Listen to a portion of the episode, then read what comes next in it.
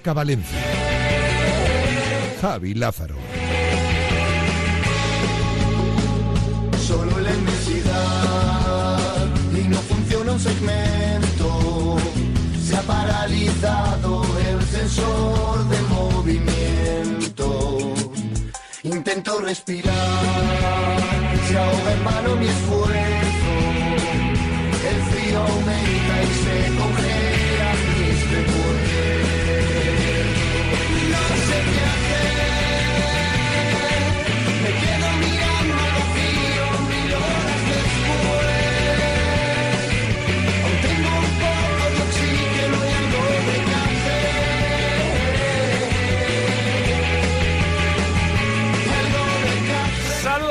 Buenas tardes, sean bienvenidos, bienvenidas a esta nueva edición de Directo Marca Valencia. Estamos a viernes, viernes lluvioso, ¿eh? ya lo sé, por lo menos aquí en la capital valenciana. Aquí estamos, una y dos minutos de la tarde, nos comemos directamente ¿eh? el boletín informativo que creo que además no, no va a existir a nivel nacional.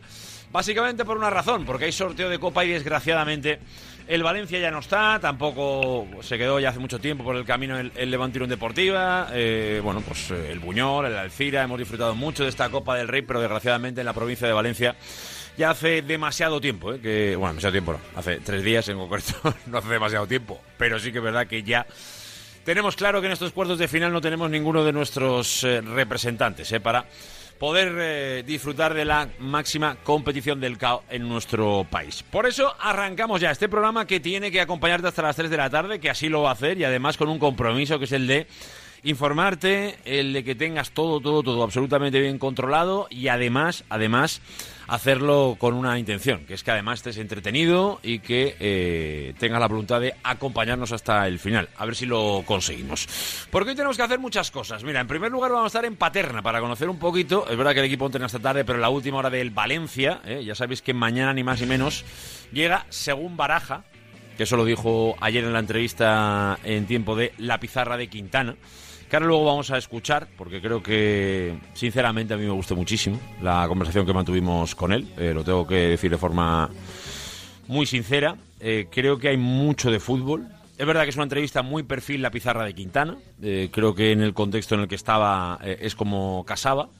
Y sinceramente, a ti si te gusta el fútbol, te tiene que gustar escuchar a un entrenador definir los procesos que lleva con jugadores que le han cambiado la vida al Valencia Club de Fútbol para mí no es una situación que tenga poca importancia, sino todo lo contrario. Para mí es muy interesante y creo que, bueno, era un poco la idea de la entrevista y así un poco la planificamos, la estudiamos y la guionizamos, eh, entender qué veía Baraja en cada uno de esos chicos. Porque aquí el Valencia está donde está hoy. No, no, sé qué hubiera pasado con otro entrenador. Eso es vida ficción, ni siquiera fútbol ficción. Eso es otra realidad paralela. Pero la que conocemos, eh, Baraja apostó por unos chavales que le cambiaron la vida y la historia, a lo mejor, o en gran medida, la historia del Valencia Club de Fútbol. Y eso, es- eso está ahí, y eso va a quedar para siempre. Y seguramente todos los que nos estáis escuchando ahora mismo, que soy muy del Valencia, ese recuerdo, ese partido del Valladolid, ese partido del Sevilla, ese viaje a Cádiz del año pasado, hasta los buenos, ¿eh? hasta ese viaje a Elche, de todo eso os vais a... El de Mallorca, a tres, a tres partidos para el final.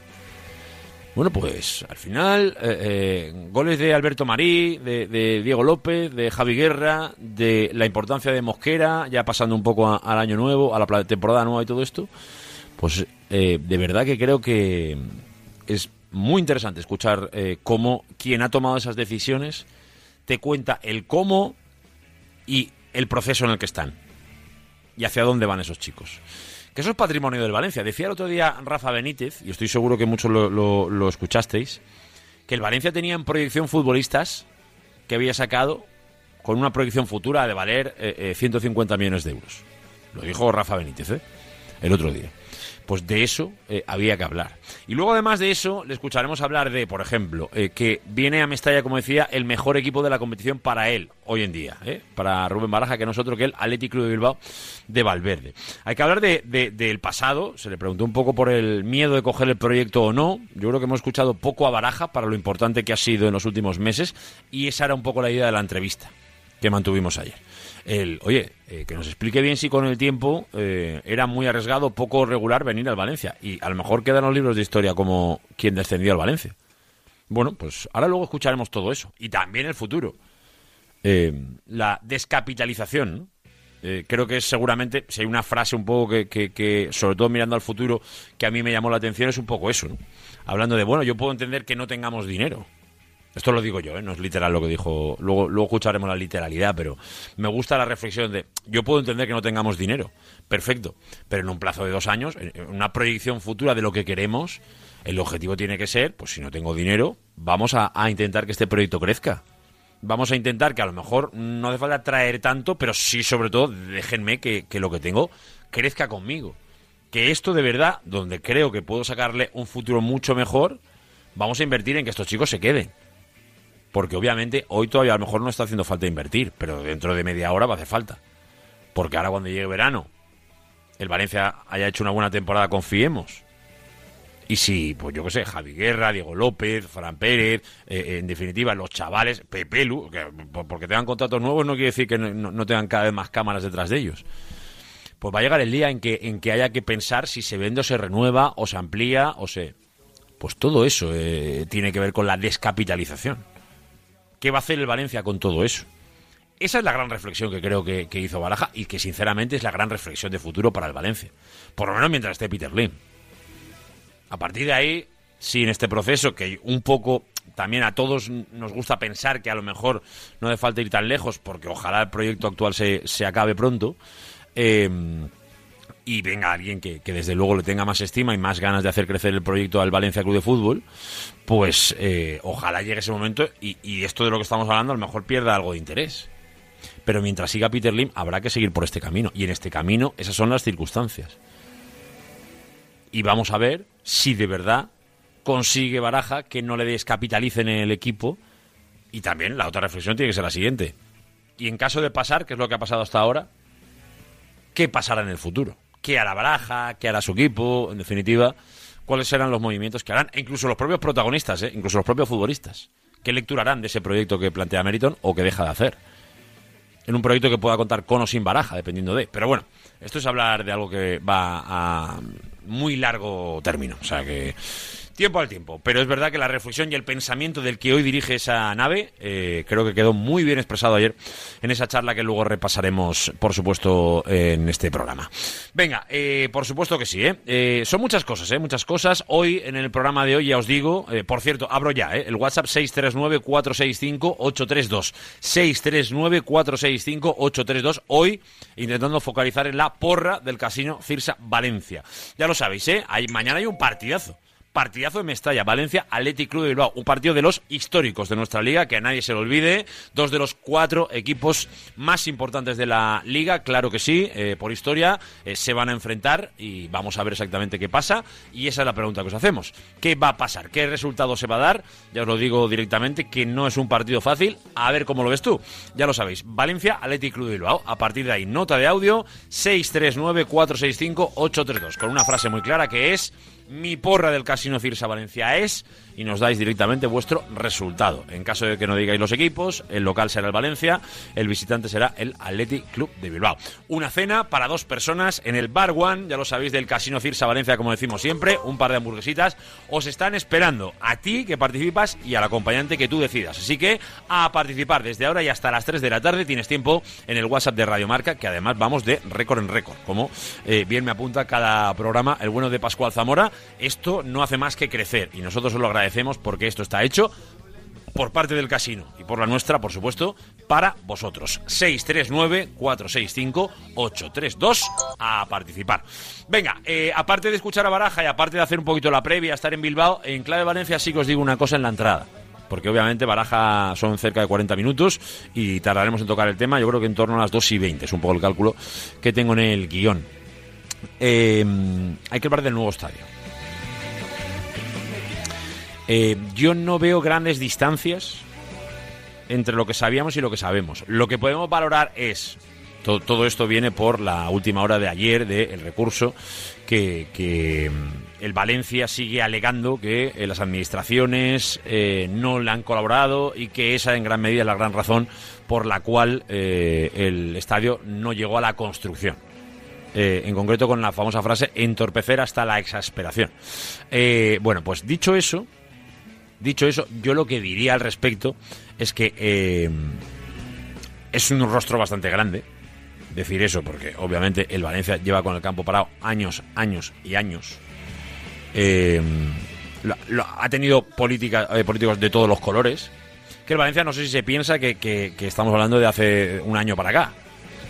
El Valencia podía haber construido el estadio hace muchos, muchos, muchos, mucho tiempo. Esa es la, esa es la verdad. Entonces, ahora alegar que las administraciones no colaboran, me parece que eh, es hacerse trampas al solitario. Sinceramente lo, lo creo. Sobre el asunto del estadio, esto cambia mucho o poco, no cambia demasiado, creo, ¿eh? desde mi perspectiva. Esto no me hace pensar que vaya a ser más fácil o menos. ¿Por qué? Porque al Valencia, cuando uno le pregunta sobre estas cosas, se mantiene en sus 13. Y dice, el día que tengamos el acuerdo, el convenio y la aceptación de lo que van a ser los pasos futuros con los que estamos de acuerdo, pues ese día a lo mejor llegará el día de ver qué pasa con los recursos. Pero lo que tiene claro el Valencia es que hasta que no tenga en su mano el convenio correspondiente, eh, de momento eso, o por lo menos la apertura del proceso de, eso desde luego no lo va a cambiar. Ahora, yo no sé cómo uno quiere ganarse la amistad o el cariño del que tiene enfrente, eh, con el que tiene que negociar, si desde luego su papel y su actividad es tan beligerante. A mí eso es lo que me chirría muchísimo. Que alguien defienda sus intereses hasta que la justicia le marque un límite, pues tampoco debería ser una sorpresa. Ahora, los términos con los que hace eh, esas alegaciones son para decir que vaya tela, vaya rostro y, y vaya paciencia también. A veces tienen que tener los políticos en algún caso, ¿eh? porque asumir que uno vengan y le digan eso, ya sea el actual equipo de gestión, que se tiene que sentir poco atacado, pero que al final vienen un poco a atacar eh, a los anteriores gestores, que sí que se tienen que sentir atacados, pero podría ser para todos los anteriores. Sería para que eh, eh, casi, cualquier grupo, bueno, Vox no tanto, pero, pero eh, PP, eh, Compromís, que han pasado por ahí en todo ese tiempo, a lo mejor eh, pudieran decir esta boca es mía. Pero bueno, eh, cosas que pasan. Insisto, luego trataremos brevemente un poquito ese tema, porque es verdad que tampoco tiene mucho más desarrollo, pero es verdad que, que está de actualidad, o por lo menos eh, fue actualidad también en la, en la jornada de ayer. Venga, una y trece minutos, y durante el programa de hoy, en clave granota, ya les digo a los eh, amigos de El Levante Unión Deportiva que están escuchando este programa que hoy vamos a escuchar una conversación que grabamos eh, junto a Noel Rodilla eh, con Buldini, con el delantero del Levante Deportiva. Viene de hacer dos goles la pasada semana de forma muy importante ante el Albacete y nos planteamos otro día en Sabios Granotas que si a lo mejor puede ser el momento ¿no? para que el Levante encuentre a ese 9 definitivo que le pueda llevar hasta la hasta el ascenso, ¿no? o por lo menos hasta esas zonas de playoff. Ojalá lo sea. Charlamos con él y luego escucharéis la, entrevista, que desde luego vale muy mucho la pena. Tenemos que repasar la Euroliga de eh, los chicos, por supuesto lo que viene en el fin de semana para el Levante también eh, en clave femenino, porque vamos a hablar por supuesto de la gran final de mañana. Eh, es verdad que es difícil, es verdad que es complicado ilusionarse, pero el todopoderoso Barça eh, es el que está enfrente. Bueno, pues vamos a ver si un todopoderoso Levante le puede buscar las cosquillas y ganar un título. Sería increíble. Aparte de historia, sería, bueno, esas cosas que parecen guionizadas, ¿no? Por alguien que tenga más control que nadie y en momentos de zozobra de repente dice, sí, pues tomas de regalo. Eh, pues podría sonar algo parecido a eso. Así que ojalá, ojalá se dé. Ahora hablamos de todo esto con el bueno de Noel Rodilla. Un poquito del Alemán Conqueridor e incluso, para los que estáis en Valencia, apuesta deportiva para el próximo lunes. Pero eso será para acabar. Os lo contamos luego. Eh, además con una buena causa de fondo. Es la 1 y 15 minutos. Está Pascual Zamora en el control técnico y publicitario con Luis Cortés, con Noel Rodilla y en definitiva todo el equipo de Radio Marca Valencia para acompañarte hasta las 3 de la tarde con la voluntad de que, por supuesto, te lo pases muy bien y que estés más que informado. Claro que sí, que esa es nuestra labor principal. Una y cuarto hasta las 3. Esto es Directo Marca Valencia.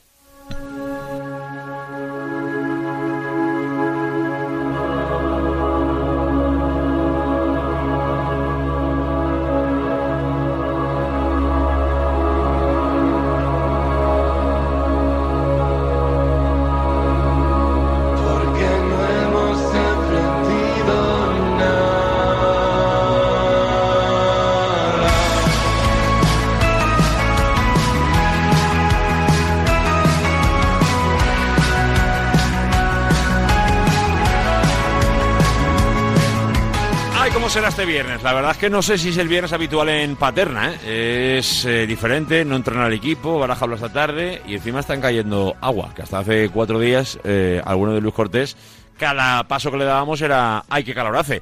Hola Luis Cortés, buenas. Oye, estoy en la gloria, la verdad, Lázaro. Estoy ¿Ah, sí? ¿Ahora de porque repente nos sí, gusta sí. el agua? Siempre, a mí siempre. Ah, a siempre mí te gusta el Además te voy a decir una cosa. Hace una pinta este fin de semana. Ayer se lo comentaba eh, a nuestro compañero de Aramón. De que como juega el Valencia el sábado, el domingo voy a subir a, a Jabalambre y Valderinares, porque es que pff, además está nevando, o sea, eh, ah, tiene una pinta de fin de chulo, chulo, de que va a ganar el Valencia el Athletic Club, de que nos va a dar una ilusión. Fíjate, ahora mismo estoy aquí en la Ciudad Deportiva de Paterna, está saliendo Diego López. Está saliendo Diego López, que ha venido a tratarse, que ha venido a trabajar esta misma mañana y que esta tarde volverá a los entrenamientos para preparar ese partido contra el Athletic Club, claro que sí. Eh, dos preguntas te hago en esta entrada. Eh, la segunda va a ser sobre el partido del sábado y las novedades eh, previas al, al entrenamiento de hoy. Eh, pero antes, eh, tus conclusiones de la entrevista de ayer, luego profundizaremos más, ¿eh? Pero tus dos titulares, ¿con qué te quedas un poco de- del paso de baraja por Radio Marca? Bueno, que Baraja sigue teniendo un eh, discurso conservador que creo que es el que toca con respecto al club, con respecto a que todos eh, remen en la misma dirección, con respecto al respeto que le tiene a la plantilla del Valencia Club de Fútbol y eh, obviamente a grandes rasgos, sobre todo, me llamó la atención que por lo que desliza yo le veo unas ganas de continuar en el Valencia y de completar un proyecto. Es decir, cuando le preguntaste lo de los dos años, por ejemplo, eh, yo no le veía de una sensación de derrotismo como la que le veía a otros entrenadores, como por ejemplo cuando contestaba, por poner un ejemplo, ¿eh? Bordalás. ¿no? Oye, pues eh, tenemos gente joven, puede evolucionar, eh, tenemos que hacer un proyecto incluso, menciono Europa, ¿por qué no? Así que yo lo veo positivo. Pues sí, la verdad es que por lo menos él no, no ve una frontera, no ve un límite final, más allá que el contrato le ponga eso. ¿Esto será bueno o malo? Hombre, pues eh, según los resultados y, y el nivel del equipo vaya, vaya dando. Pero lo cierto es que eh, yo creo que hoy todo el mundo le gusta pensar que el entrenador dure lo máximo posible, será buena señal de los resultados. De todas formas, ahora luego iremos con ello también. En Clave Valencia, por cierto, ya eh, lo he dicho en la entrada y, lo repito ahora, después de Baraja, después de hacer la previa de Bilbao, tenemos que hablar del tema del nuevo Mestalla y, de, y del recurso y de cómo el Valencia sigue estirando su medida de fuerza, eh, a pesar de que el, ayun- el ayuntamiento ha sido muy claro de todo esto. Pero eso, eh, luego, aunque sea por encima y, con pinceladas eh, importantes, lo tocaremos y, y- y creo que toca porque además es un- una hora concreta en la que nos viene bien saber por dónde va el asunto del nuevo del nuevo Mestalla. Te decía, segunda pregunta, eh, a estas horas, ¿qué previsión podemos hacer eh, para ese durante la Leti de Bilbao? Luego ampliaremos más, eh, después de escuchar a Rubén Baraja, pero eh, eh, ¿qué previsión tenemos para, para el partido de mañana? A mí lo que me cuentan es que normalidad, que es cierto que obviamente hay algunos jugadores con dolores, como por ejemplo José Luis Gaya en, la rodilla. Ahora, por supuesto, ampliaremos la lista de jugadores que han venido esta mañana a entrenar aquí en la Ciudad Deportiva de Paterna, pero sobre todo a Andrea Almeida, que no estará como es obvio para ese partido, y a Malay Diacabí. Por cierto, primer partido de Marruecos con Amalá, ganó en la Copa de África por tres goles eh, a cero, así que tiene pinta de que eh, Marruecos va a estar un tramo largo de la competición y eh, esas tres van a ser las bajas. En principio, eh, sí que es cierto que bueno, jugadores como Sergi Canós tenían problemas leves, pero van a llegar al partido y en principio solo Andrea Almeida por lesión y Amalei Diacabí no van a estar esta tarde en el entrenamiento a partir de las cuatro y media en la Ciudad Deportiva de Paterna a las tres y media por Twitter y también en Sintonía Nacional de Radio Marca tendremos la rueda de prensa también de Baraja por si no estáis todavía ya llenos de Baraja rebosantes de Baraja más, nunca más está. Baraja más Baraja sí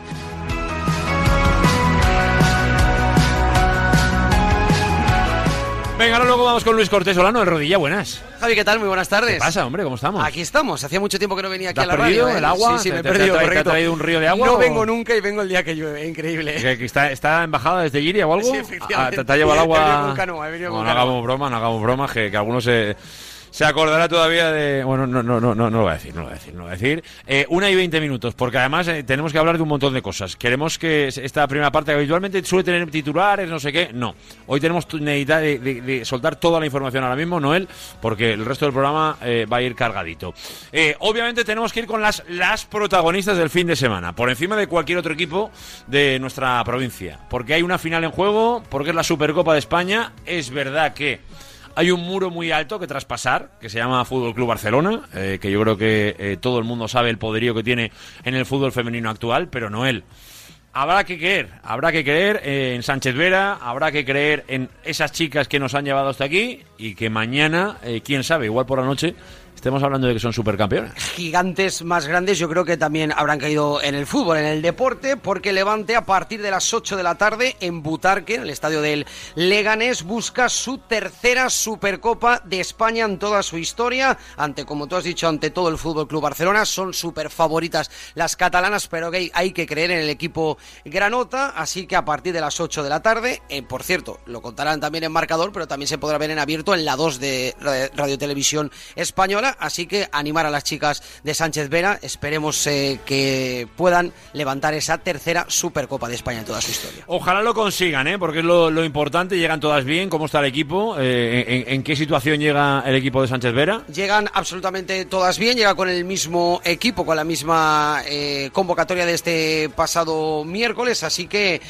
no veremos muchos cambios, esperemos que, que salgan las 11 de gala, así que... La diferencia de ir a Arabia a jugar en, en Leganés es que Es eh, muy te, es que te vuelves a casa a dormir, ¿eh? que, que- que eso es lo que ha po- podido hacer el Levante estos días, noticia. estos días, ¿eh? que, que ha vuelto. Ayer estuvo Alba Redondo, por ejemplo, en la Mira, Universidad y Para cosas eh, de estilo de la vida, el Levante este próximo domingo no se sabe si dormirá en Valencia. Sal- termina el partido en Andúba, eh, juega a las seis y cuarto. Entiendo que sobre las siete, siete y media de la tarde saldrá de Andúba, vuelven en autobús. Dormirán en Valencia, llegarán sobre la una o de las dos de la madrugada. Hombre, dormir más, o, más o menos, si lo, no, lo que más no sabemos menos. a qué hora se meterán en el sobre, que, decían- que decíamos los antiguos, claro que sí. Bueno, paciencia y ojalá vuelvan con una victoria, que eso siempre ayuda, a, desde luego, a superar un viaje larguito en autobús, que es lo que le toca a los chicos. Bueno, desde aquí, desde luego, toda la suerte del mundo a las chicas. ¿eh? Mañana ante el Barça, ¿eh? que desde luego, pues sabemos de la dificultad. eh, pase lo que pase, vamos a estar orgullosos, porque obviamente puede pasar absolutamente de todo. Y somos muy conscientes de que lo lógico sería que ganara el Barça, por la diferencia que hay. Pero el fútbol, las sorpresas y las finales. Y a veces pasa. Y de verdad que con este equipo se puede creer. Porque yo creo que ha demostrado Sánchez Vera y, y sus chicas que desde luego podemos creer en ellas. Así que toda la suerte del mundo mañana.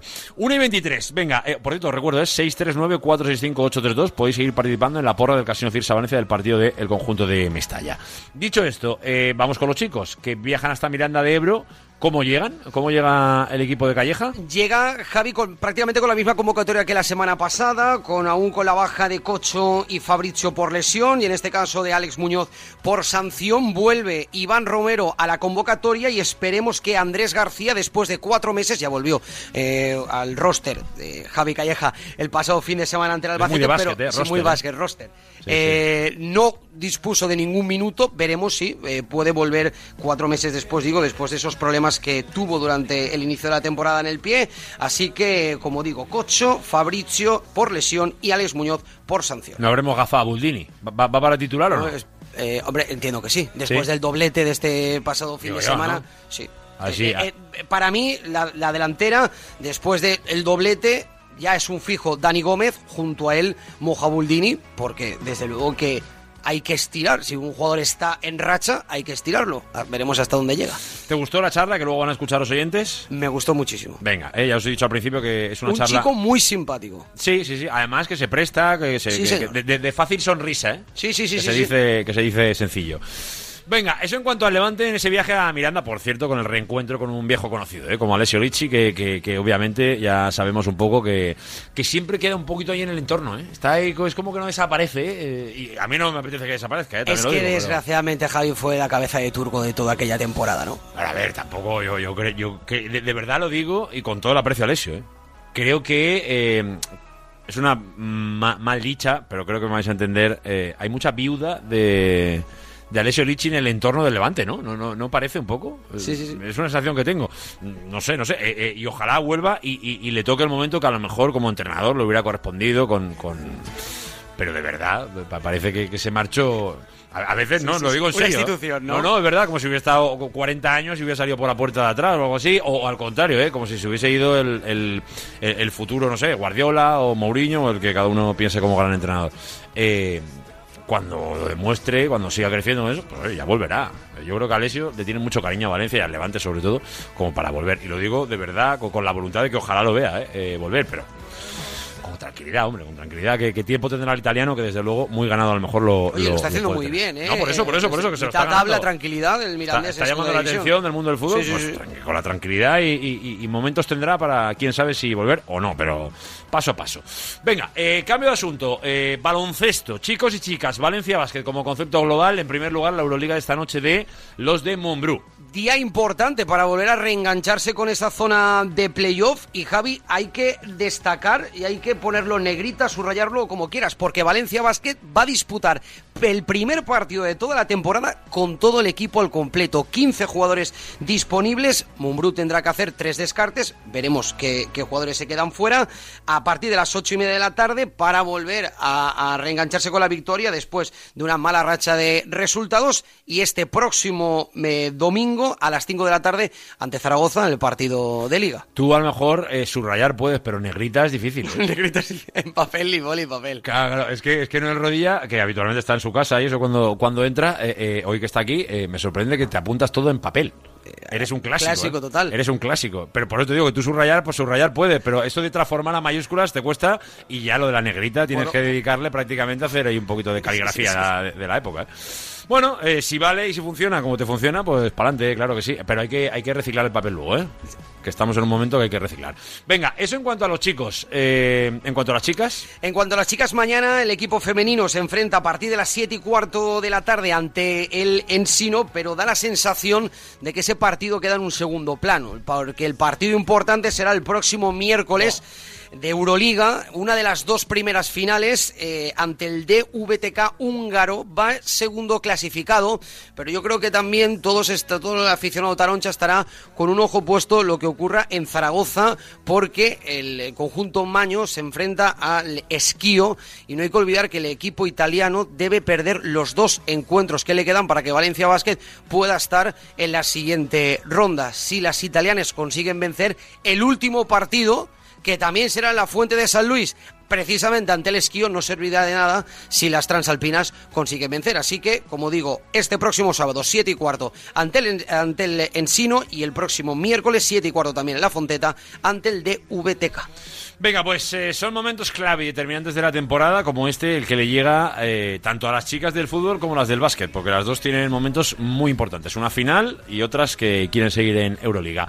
Eh, Noel Rodilla, antes de dejar que, vuelvas un poquito a mojarte y esto en la calle, eh, ¿me dices tú porra del Casino Cirsa Valencia? Mi porra del Casino Cirsa Valencia es eh, Valencia 2, Athletic Club Bilbao 1. Va a ser difícil el de mañana, ¿eh? Es muy complicado. Mañana- Pero creo que va a ser, va a ser eh, entre comillas, más fácil que el del pasado. Mira, debería de haber más Rey. viudas de Valverde. por, por ejemplo. Esas sí que serían viudas con, con cierto peso, porque Por se ha demostrado que, que es verdad Sí, sí. Que, que el recorrido que luego ha tenido. Porque recuerdo cuando fue Valverde que había muchos críticos de Valverde, Sí, sí, sí. muchos. Hoy imagino que habrán menos, pero, pero para mí ha sido uno de los mejores entrenadores, estando tan poco tiempo en Valencia, eh, que han pasado por el banquillo. ¿Habrá críticos en Villarreal de Marcelino ya? Lo sabía hasta hace tres meses. Entonces que acaba de llegar eh, Gonzalo Guedes ya a Manises hace No. un ratito. Bueno, cosas que pasan, ¿eh? Tú, eh, eso está generando alguna ampolla, ¿eh? Alrededor, bueno, bueno, bueno, bueno. Eh, la vida. Alguno, alguno, alguno. Noel Rodilla, eh, haz el favor de no mojarte, ¿eh? Un abrazo Gracias. Noel. Chao. Venga, 1 y 29. Vamos con mensajes 639-465-832 y sobre todo vamos con lo que es la porra del Casino Cirsa Valencia, que está participando, como siempre, el oyente de Radio Marca, está siempre la familia participando, porque queremos saber cómo va ese optimismo. Mañana llega Valverde, llega el Atleti Bilbao, Valencia Atleti. Mi porra del Casino Cirsa Valencia es, y lo mandáis al 639-465-832.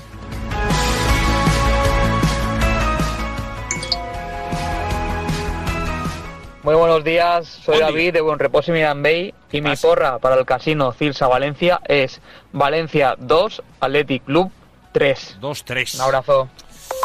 De momento empieza palmando, ¿eh? La historia. Buenos días y lluviosos Pues sí. días, Radiomarca. Mojados, Juan Carlos sí. de Chiribella. A ver qué pasa por Mi Chiribella. porra Casino Cirsa Valencia es Valencia 2, Bilbao 2. 2-2. Amón Valencia. Divertido, por lo menos, el partido. No estaría mal, ¿eh? No es un mal resultado, ¿verdad? Que en casa. Buenos y lluviosos días, chicos. Aquí José de Puerto Sagunto. A ver qué pasa con José, un del ya Casino también. Cirsa Valencia para mañana. Valencia 2, Atleti 1. Atleti tiene que pagar los platos rotos. Ojalá, Tenemos ojalá. que centrarnos ya en la liga y tirar para arriba y venga, que Europa la tenemos ahí. Venga, va, va. Amun Valencia. A ver qué pasa. Javi, Iván, desde Hombre, Bilbao. Iván, ¿qué Una pasa? gran entrevista de ayer de Baraja. Gracias, y hombre. mi Porra, Casino, Cisa Valencia es Valencia 2, Atleti 1. Nos va a costar ganar, pero ganaremos. Amun Valencia siempre, un saludo. Y más agradecido que nunca, alguien que manda desde Bilbao, ¿eh? O sea, Buenos ole. días, Radio Marca, Elías desde Valencia. Elías, ¿qué pasa, Mi tío? porra para el casino Cirsa Valencia, para el partido de mañana, Valencia Athletic Club de Bilbao, es Valencia 1, Bilbao 2. 1-2. Baraja un crack. Soy del Madrid y la entrevista de ayer es para oírla tres veces. Un crack. Muchas gracias, amigo, de verdad. De verdad que creo que tienes razón porque se aprende mucho. de ¿eh? Formentera, mi porra del A ver, casino Formentera. Tirsa Valencia es Valencia 2, Atleti de Bilbao 2. 2, Amón 2. Valencia, apertotes. Gracias, amigo. Venga, más. Buenas tardes, Radio Marca Javi desde Náquera. Hombre, Javi, ¿qué pasa? Casino clásico. Cirsa Valencia es Valencia 1, Bilbao 2. Un saludo de Amunt. Sí, yo ya sabía que la cosa iba a venir más menos optimista. ¿Por qué? Porque me es obvio, el rival de enfrente es que viene con un ritmo muy bueno. Es verdad que muchos, cuando queremos ser optimistas para mañana, me pasa, eh, pienso en el partido de ida. Que reconozco que iba con menos sensación de que el equipo le podía plantar cara. eh, y luego me sorprendió muchísimo, me encantó que el partido es uno de los mejores momentos que ha dejado la temporada del Valencia para mí, sobre todo fuera de casa. Eh, más allá de que no se ganara, creo que fue un partido de esos que dices, se puede creer en este equipo. Eh, fue uno de esos momentos donde más confianza me, ha generado el equipo de, Baraja. eh, lo digo abiertamente y, y por eso quiero confiar en lo que pueda pasar mañana en Mestalla, pero entiendo que es difícil. Es difícil porque el equipo está en muy, pero que muy buena forma. Venga, 1 y 32, 639-465-832, el WhatsApp de Radio Marca Valencia, para que participéis en la porra del Casino Cirsa Valencia hoy abierta hasta las 3 de la tarde. Ya lo sabéis, que es un WhatsApp, que nos tenéis que mandar vuestra nota de audio y a partir de ahí participáis en el programa con mi porra del Casino Cirsa Valencia es y el resultado del Atlético de Bilbao Valencia. Una cena en juego en el eh, Casino Cirsa Valencia. 1 y 33, hacemos una paradita, a vuelta de ella vamos con Rubén Baraja y la charla que tuvimos en la jornada ayer con él. Creo que es muy interesante y creo que si eres futbolero en general te va a interesar y si eres del Valencia desde luego que sí. Así que pausita y vamos con el Mister Valle Soletano del Valencia Club de Fútbol. ¿Conoces IMSKE? Es un hospital especializado en traumatología, rehabilitación, fisioterapia y medicina deportiva. Muy cerca de la ciudad de las artes y las ciencias. Ah, y trabajamos con las principales aseguradoras médicas. Hospital Rivera Imske. Nos movemos contigo. Imagina que el universo digital es un espacio con muchas puertas y que cada puerta que abres te acerca más a tus hijos. ¿Cuántas abrirías? El universo digital de tus hijos e hijas es todo un mundo. Más puertas abres, más lo entiendes. Descubre cómo en FAD.es.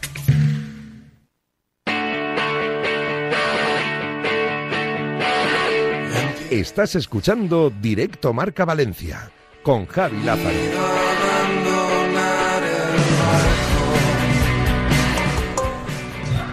Hola Radio Marca. Unos soniditos Mi más. porra para el Casino Cirsa Valencia es Valencia 3, Athletic 2. 3-2. Amón. No sé, se viene partido de alternancia. Buenas Radio Marca. Buen día. Mi porra Casino Cirsa Valencia es Valencia 1, Athletic de Bilbao 4. Uf, este es duro, ¿eh?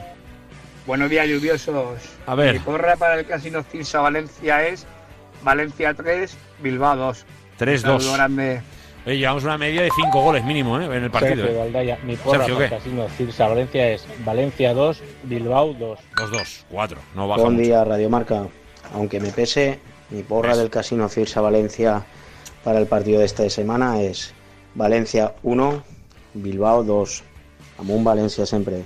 No todo el mundo está tan optimista, desde luego que sí, pero bueno, ya sabemos por qué es. 1 y 35, 639 465 832, la porra del Casino Cirsa Valencia, aquí en directo Marca. Venga, 1 y 35, tiempo para escuchar a Rubén El Pipo Baraja, a escuchar al entrenador del Valencia Club de Fútbol. Llega el momento de marcharnos a Valencia. Javi Lázaro, ¿qué tal? ¿Cómo estás? Muy buenas tardes, Miguel. ¿Cómo estamos? Cuéntanos exactamente dónde estás, eh, Lázaro. Pues mira, estoy en un sitio que al llegar eh, dice algo así como eh, formamos futbolistas, educamos personas, eh, que tiene así ya desde hace un tiempo que ya lo han nombrado como la academia y que de verdad te digo que está más de actualidad que nunca la actualidad del Valencia Club de Fútbol. Además, nos va a acompañar y nos acompaña ya un protagonista que sabe muy bien de lo que estamos hablando, Miguel. Desde luego, porque, a ver, es importante dónde estás, pero lo relevante de verdad es con quién estás, Javi. Rubén Baraja, bienvenido a la pizarra de Quintana, ¿cómo estás? Hola, buenas tardes, ¿qué tal? Rubén, entiendo que por toda la ilusión con la que os recogieron ayer en la llegada al estadio y la energía que había en Mestalla, fue una pena lo que pasó, ¿no? Que no fuera el partido que todos esperabais. Sin duda que sí, porque bueno, se había generado mucha expectación con este partido. Eh, sabemos que para nosotros eh, seguir en la Copa, además jugando en Mestalla, era un, reto muy bonito y la gente lo entendió así, vino al partido con esa ilusión, el recibimiento fue eh, como el de las grandes ocasiones y bueno, y no, no estuvimos a- al nivel que esperábamos para recompensar un poco lo que la gente nos pedía, ¿no? Y pues es una, es una verdadera lástima, una decepción, pero bueno, también hay que aceptar que cuando tú no estás al nivel que toca, pues lógicamente tienes más dificultades para pasar a la siguiente ronda y, hay que aceptarlo así, ¿no? No, no estuvimos bien. Eh, hicimos un mal partido en muchas cosas y bueno, pues cuando se juntan varias cosas, pues todo es mucho más difícil. Te escuché, Rubén, en, en rueda de prensa comentar que, que había muchas ganas, que había eh, mucha expectación también y que eso a veces el exceso de ganas también puede jugar un poquito a la contra a la hora de precipitarse, quizás de no, no entender bien el partido. ¿Hubo un poquito de eso? Bueno, creo que nos encontramos en una circunstancia que no, no, no nos ha pasado en toda la temporada, que es ah, primero sentirnos eh, que te hacen gol casi con muy poco, eh, que fue la, la acción del primer gol, que es que al final pasa por un, un córner, un mal despeje, la segunda acción, le caen a ellos y seguidamente rápidamente un penalti, dos, dos situaciones muy mejorables para lo que veníamos haciendo en, en Mestalla. Situación adversa 0-2, minuto 15, pues una situación nueva que vivir, eh, con la ilusión que se había generado, pues un palo gordo que para los jugadores eh, creo que la reacción fue positiva en cuanto a que encontramos el 1-2, lo cual nos dio la posibilidad de meternos en el partido y para mí sí que es verdad que lo que no tuvimos luego después fue ese acierto en las ocasiones que generamos, que creo que generamos eh, tres o cuatro claras para, para haber empatado el partido, de, de, de poder haber dado la vuelta a una situación tan mala como la que, como la que empezó el partido. Ah, luego ya es verdad que con 1-3 con 1-3 ya fue imposible de levantar, pero la sensación un poco es que nosotros ah, concedimos más de lo habitual, ah, no estuvimos eh, igual de ordenados que, lo, que solemos estar y que el Celta aprovechó esto para, para sacar beneficio acompañado de, pues, de situaciones mejorables, ¿no? Porque a lo mejor el penalti es una acción de, de Diego, que es un delantero que va un poco revolucionado, eh, propia de la juventud, de la energía que ellos tienen, que bueno, pues esa energía, esa juventud es muy positiva en muchas cosas. Justo. Y ayer, pues, pues quizás estuvimos muy precipitados, queríamos ir hacia adelante, nos, nos faltó sumar pases un poco para mm, juntarnos un poco, ¿no? Porque el partido se volvió muy loco, muy correcalles y ahí nosotros pues perdemos una de nuestras principales virtudes, que es el concepto de equipo y el bloque como, como equipo.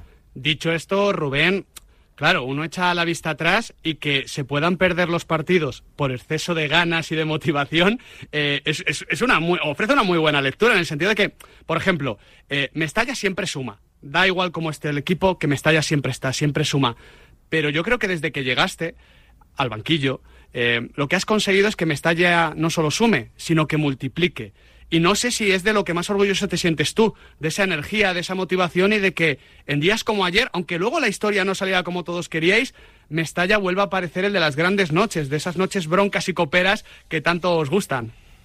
Bueno, sin duda que sí. Creo que lo, lo, no sé, lo más, para mí lo más significativo, la comunión existente entre el equipo y afición, ah, es para mí la- el factor más determinante de que tú puedas estar cerca de hacer una mejor temporada, porque eh, jugar en casa para nosotros tiene que ser algo en el que nos sintamos cómodos, que nos sintamos con nuestra gente, que nos sintamos esa presión de, eh, de que cuando te equivoques eh, enseguida la gente te pueda, ah, digamos, criticar o valorar tu trabajo. Y yo creo que esto la, la afición de Valencia lo ha entendido desde el principio, sabe que somos un equipo joven, que tenemos grandes actuaciones y otras no tan buenas. Y en esa inestabilidad o en esa irregularidad es donde los jugadores van a, van a crecer y van a mejorar, ¿no? Porque no hay que olvidar que eh, pues los jugadores jóvenes que empezaron la temporada ya no son igual de jóvenes en este momento de la temporada después de 20 partidos, ¿no? Y que van creciendo. Y otros que están ahora entrando en esa dinámica, pues también se van a equivocar, van a tener errores y, y desde ahí es donde ellos pueden pueden, pueden mejorar y crecer y ser el futuro del, del Valencia. Nosotros tratamos de, de siempre poner un equipo competitivo pensando en, en, en su crecimiento y, y de momento pues eh, el equipo está haciendo las cosas bien, pero esto no te garantiza nada porque esto cambia am, y ayer fue pues un, un día que no estás a ese nivel, pues eh, quedas apeado de la Copa del Rey y nos tiene que servir de lección, sin duda. Totalmente, para, para seguir ese proceso. Es que comentaba Javi lo de Mestalla, porque tú te acuerdas que, que yo estuve allí, ese Valencia-Sevilla de la temporada pasada, Sí. segunda vuelta, y yo vi el Uf, partido. Claro, vi el partido al lado de, no de vosotros en particular, de, de nuestros compañeros de Radio Marca Valencia, pero sí de muchos compañeros de la prensa valenciana. Y claro, yo estaba desde fuera, ¿no? Yo- yo al final me sentía ahí como, como un invitado. Y, y, y, Javi, ¿te acuerdas que, que te dije, joder, he, he visto Sí, sí. muchas caras de miedo, de, de, de mucha tensión? Y, Fue, y- fue uno de esos días, para que no sepa, donde, donde el Valencia veía el precipicio más cerca que nunca, ¿no? A ver, se pierde en casa contra el Sevilla, parece que el Sevilla sí que se escapa un poco de la quema, el Valencia se queda un poco abajo. Sí, Claro, fue, fue y, así. y de eso no ha pasado tanto tiempo, Rubén. Te lo digo porque eh, la Sí, sí. situación, la situación no era nada fácil. No sé si ahora tenemos el riesgo de perder perspectiva, pero de eso hacen tan solo unos poquitos meses. Sin duda que sí. Eh, como bien decís, ese partido para nosotros era importante. Bueno, todo realmente en ese momento, porque cualquier partido, sumar puntos era vital para conseguir el objetivo de salvarnos. Y sí, a veces se pierde la perspectiva, pues porque estamos en un club muy grande, con una, ah, con una mm, gran afición, con una eh, sensación de que el equipo al final siempre que está en una buena dinámica mm, le, le queremos exigir más y está muy bien porque esta es la exigencia de este de este club, pero no nos tiene que, como tú bien dices, hacer perder la perspectiva de, de dónde venimos, de cuál ha sido el principio de temporada, de las dificultades que hemos tenido en cuanto a la configuración de la plantilla por el tema económico eh, y por la juventud que al final tenemos dentro del equipo, que eso siempre pues te, te genera cosas muy positivas en las que creemos y en los que, en que nosotros al final reforzamos, pero pues que a veces también eh, pues tienes partidos en los que no estás tan bien eh, y tenemos que reforzarlos, darles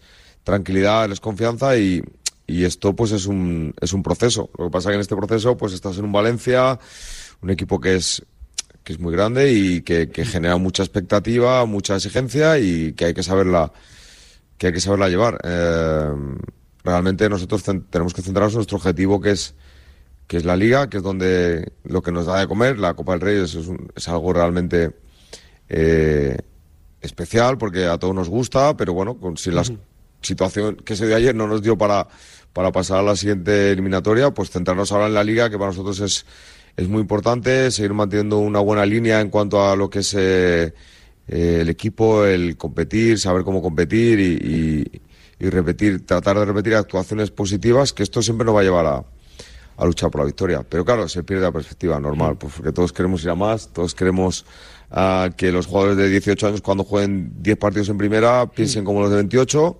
Claro. Ah, los que debutan que, es, que sean los mejores y, y todo esto pues al final tenemos que saber gestionarlo y la manera de gestionarlo siempre es desde la más absoluta humildad, tener tranquilidad, calma y, e ir consiguiendo resultados que, que refuercen un poco el, proyecto o la idea que tenemos. Estamos hablando de- del equipo, ahora ya le hacéis vuestras preguntas, Nahuel, Adri, Javi, que sé que estáis aquí con muchas ganas, pero, pero tengo la, la última mía para, para ti, Rubén, porque hablabas de, de la exigencia, de la perspectiva, de lo que es el Valencia Club de Fútbol.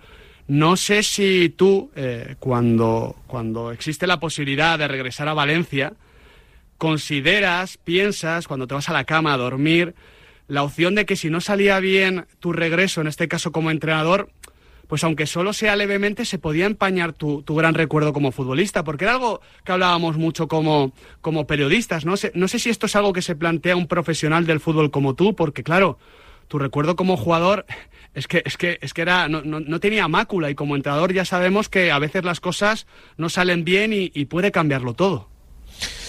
Sí, Bueno, sabemos que había un factor de riesgo, pero también es verdad que, bueno, en la vida hay que tomar decisiones, ser valiente, y yo no me lo pensé, no, no, igual fui un poquito inconsciente por, porque cuando recibí la llamada de Valencia al final ah, me dijeron que, que yo iba a ser la persona eh, designada para coger el equipo, eh, tienes que tener un poco de inconsciencia también, porque te pones a pensar en todo lo que puedes perder cuando tomas esa decisión, lo que tú dices, pues una trayectoria como jugador de muchos años, hemos tenido la, la suerte o la gran suerte de en estas épocas, pues ah, eh, conseguir títulos, eh, entrar a formar parte de la historia del club.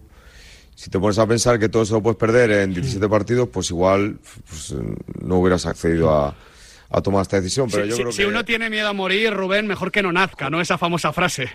Correcto, y además la sensación un poco es que al final las oportunidades te llegan cuando te llegan. A mí cuando me llama el Valencia, para mí es una oportunidad increíble por muchas cosas. Eh, estoy agradecido de que el Valencia en ese momento valorara que yo fuera la persona adecuada para darle la vuelta a esta situación y, y hay que tirarse para adelante con, con la sensación de que a través de tu capacidad y tu trabajo, porque en, este, en esto no hay más secretos, ah, pues puedes conseguir que el equipo revierta la, situación. Eh, hoy día yo creo que todos los entrenadores somos dependientes de los jugadores que tienes, eh, de los jugadores de los que dispones. Los reyes de, este juego, yo siempre lo pienso, son los jugadores que tienen cuando tienes buenos jugadores, pues siempre estás mucho más fácil o más cerca de ganar. Y, la otra es, eh, pues, tratar de conseguir eh, que, que el equipo sea estable, que, que consigas un equipo de verdad y el trabajo y el esfuerzo y pues la capacidad para poder sacarlo adelante. Entonces, tratamos de aunar todo ese tipo de cosas para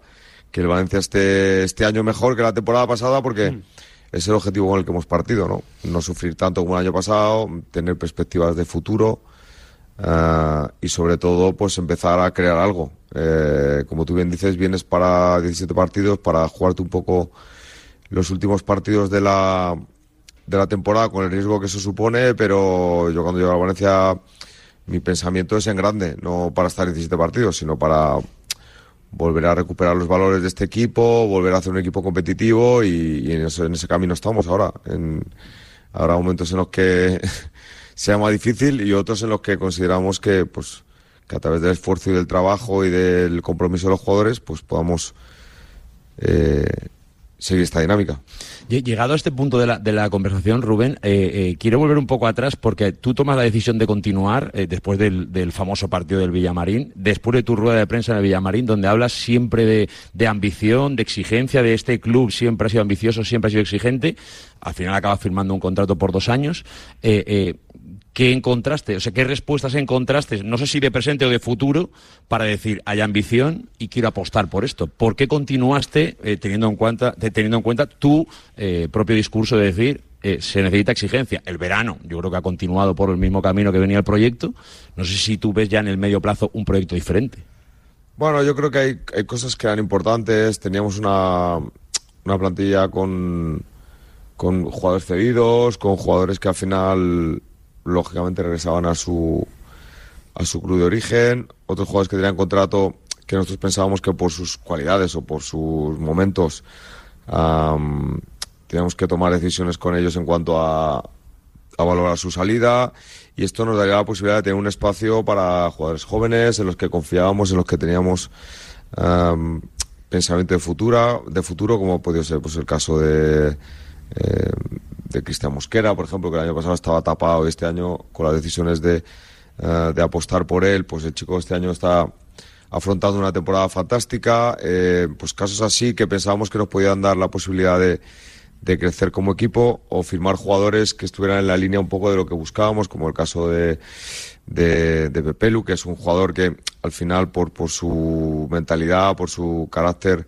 am, ha encajado muy bien en la, en la idea de- del Valencia y, y con qué poco al final, tratando de hacer cosas sencillas, pues eh, un equipo puede, puede mejorar. Entonces, eh, demostrar que a través de esa toma de decisiones, pues somos capaces de gestionar un, Yo, yo por, por hacerte un matiz a, a mi pregunta, es eh, eh, hablar de ambición y que ese mismo verano la presidenta hable de no descenso, es- es- es- son mensajes eh, eh, que a lo mejor no casan demasiado. Por, por, por eso un poco la, la pregunta. Hablando un poco más de la visión global del club. De repente el Valencia lucha por no descender. Bueno, pero es que al final cuando después de el análisis de lo que es la, la configuración de la plantilla, de las posibilidades económicas, no hay que olvidar que el Valencia ah, casi ha renunciado un 30% de presupuesto de la temporada pasada.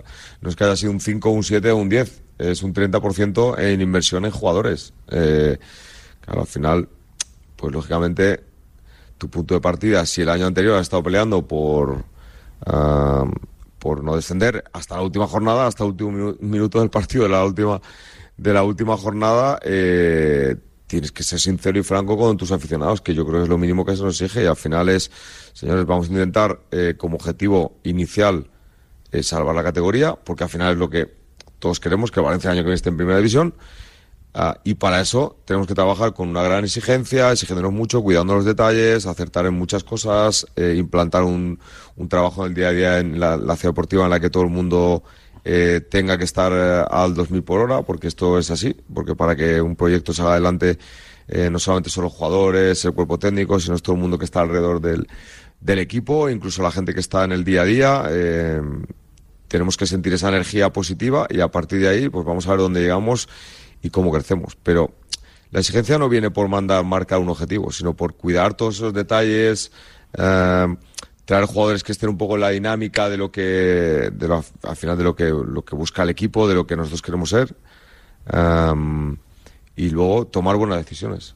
Eh, porque al final muchas veces no es quien venga o qué tal, sino a lo mejor qué decisiones tomas para elegir jugadores que a lo mejor estaban ahí tapados y de repente son importantes, o jugadores que vienen que te pueden aportar muchas cosas, o por ejemplo el caso de Hugo Duro, que es un jugador que el año pasado eh, hace un gol eh, y, en vez de lo normal hubiera sido a lo mejor valorar la posibilidad de que saliera por su temporada pasada, reforzarlo y decirle que se quede y que vamos a apostar por él y, y el crecimiento de esta temporada. O jugadores como Diego, o como Javi Guerra, o como el mismo Fran Pérez, que el año pasado jugadores que participaron en la parte final, eh, pero pero con mucha importancia y que el caso de Fran Pérez, por ejemplo, que no participó mucho en la, en la temporada. Mm, ¿Cuál es su crecimiento ahora? Pues jugadores en la sub-21, el equipo ah, compite, el equipo tiene juventud, tiene futuro, tiene presente.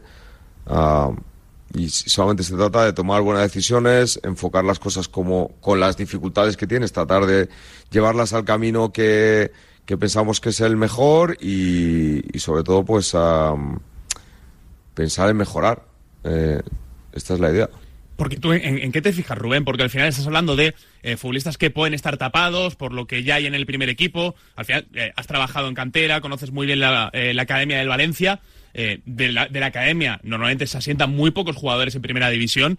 Eh, claro, ¿qué es lo que ves tú para decir, "Oye, este chico está tapado y si le damos oportunidad, le damos continuidad en el primer equipo, puede ser una gran herramienta para combatir ese mal momento a nivel económico que tiene el club?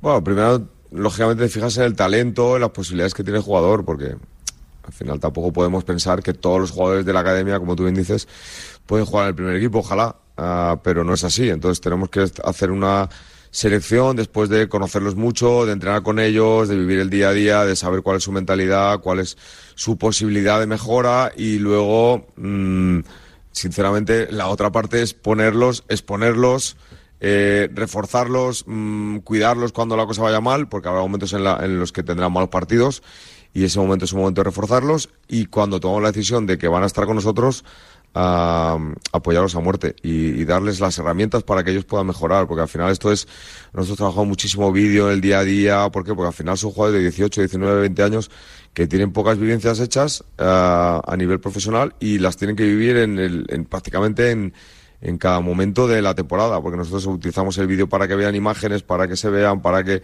vean dónde pueden mejorar. eh, re- realmente los machacamos muchísimo con esto. Ellos han entendido que este es el camino para mejorar rápidamente y ahí está su progresión y su mejora. Pero todo parte de, de talento, lógicamente de condiciones. Y luego es verdad que el apoyo del entrenador, también del club, que si toma una decisión de, por ejemplo, hay que sacar a este jugador porque pensamos que hay uno joven que va a ser mejor, pues que el club te apoye en ese tipo de, de decisiones y cuando apuestes por él, pues a muerte con ellos, porque consideramos que son los mejores y, en esto estamos. Ah, esto creo que es lo que me está dando a mí la energía para, para cada día pues venir con la ilusión de, de hacer un Valencia mejor. Rubén, ahora que hablabas de la mentalidad de los chicos, ¿cómo es el trabajo mental con una plantilla con tantos jóvenes? ¿Te ha tocado hacer más de tutor de entrenador con los chicos de la famosa quinta durante estos meses?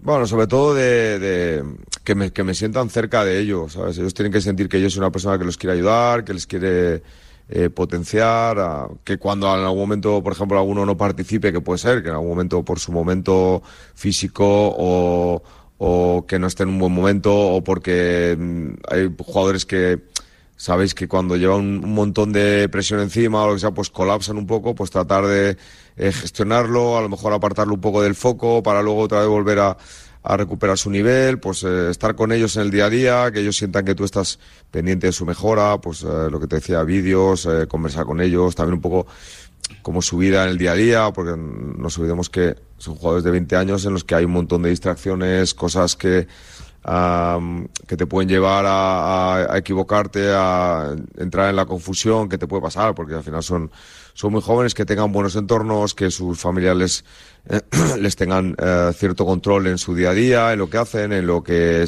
cómo se alimentan, cómo se recuperan. Ah, pues un poco prácticamente como, como si fueran tus hijos, ¿no? O sea, En esto, a- Rubén, te ayuda eh, ser Rubén Baraja. Eh, me explico. Eh, no sé si uno de esos futbolistas que ahora mismo está un poquito alejado del foco puede ser Javi Guerra, que al final no deja de ser ese futbolista talentosísimo que puede ocupar alguna posición parecida a ti, al que has estado aconsejando, lo ha contado en varias entrevistas. Y yo entiendo que para Javi Guerra, pues no es lo mismo que le hable Rubén el Pipo Baraja, uno de los ídolos de su infancia, que cualquier otro entrenador.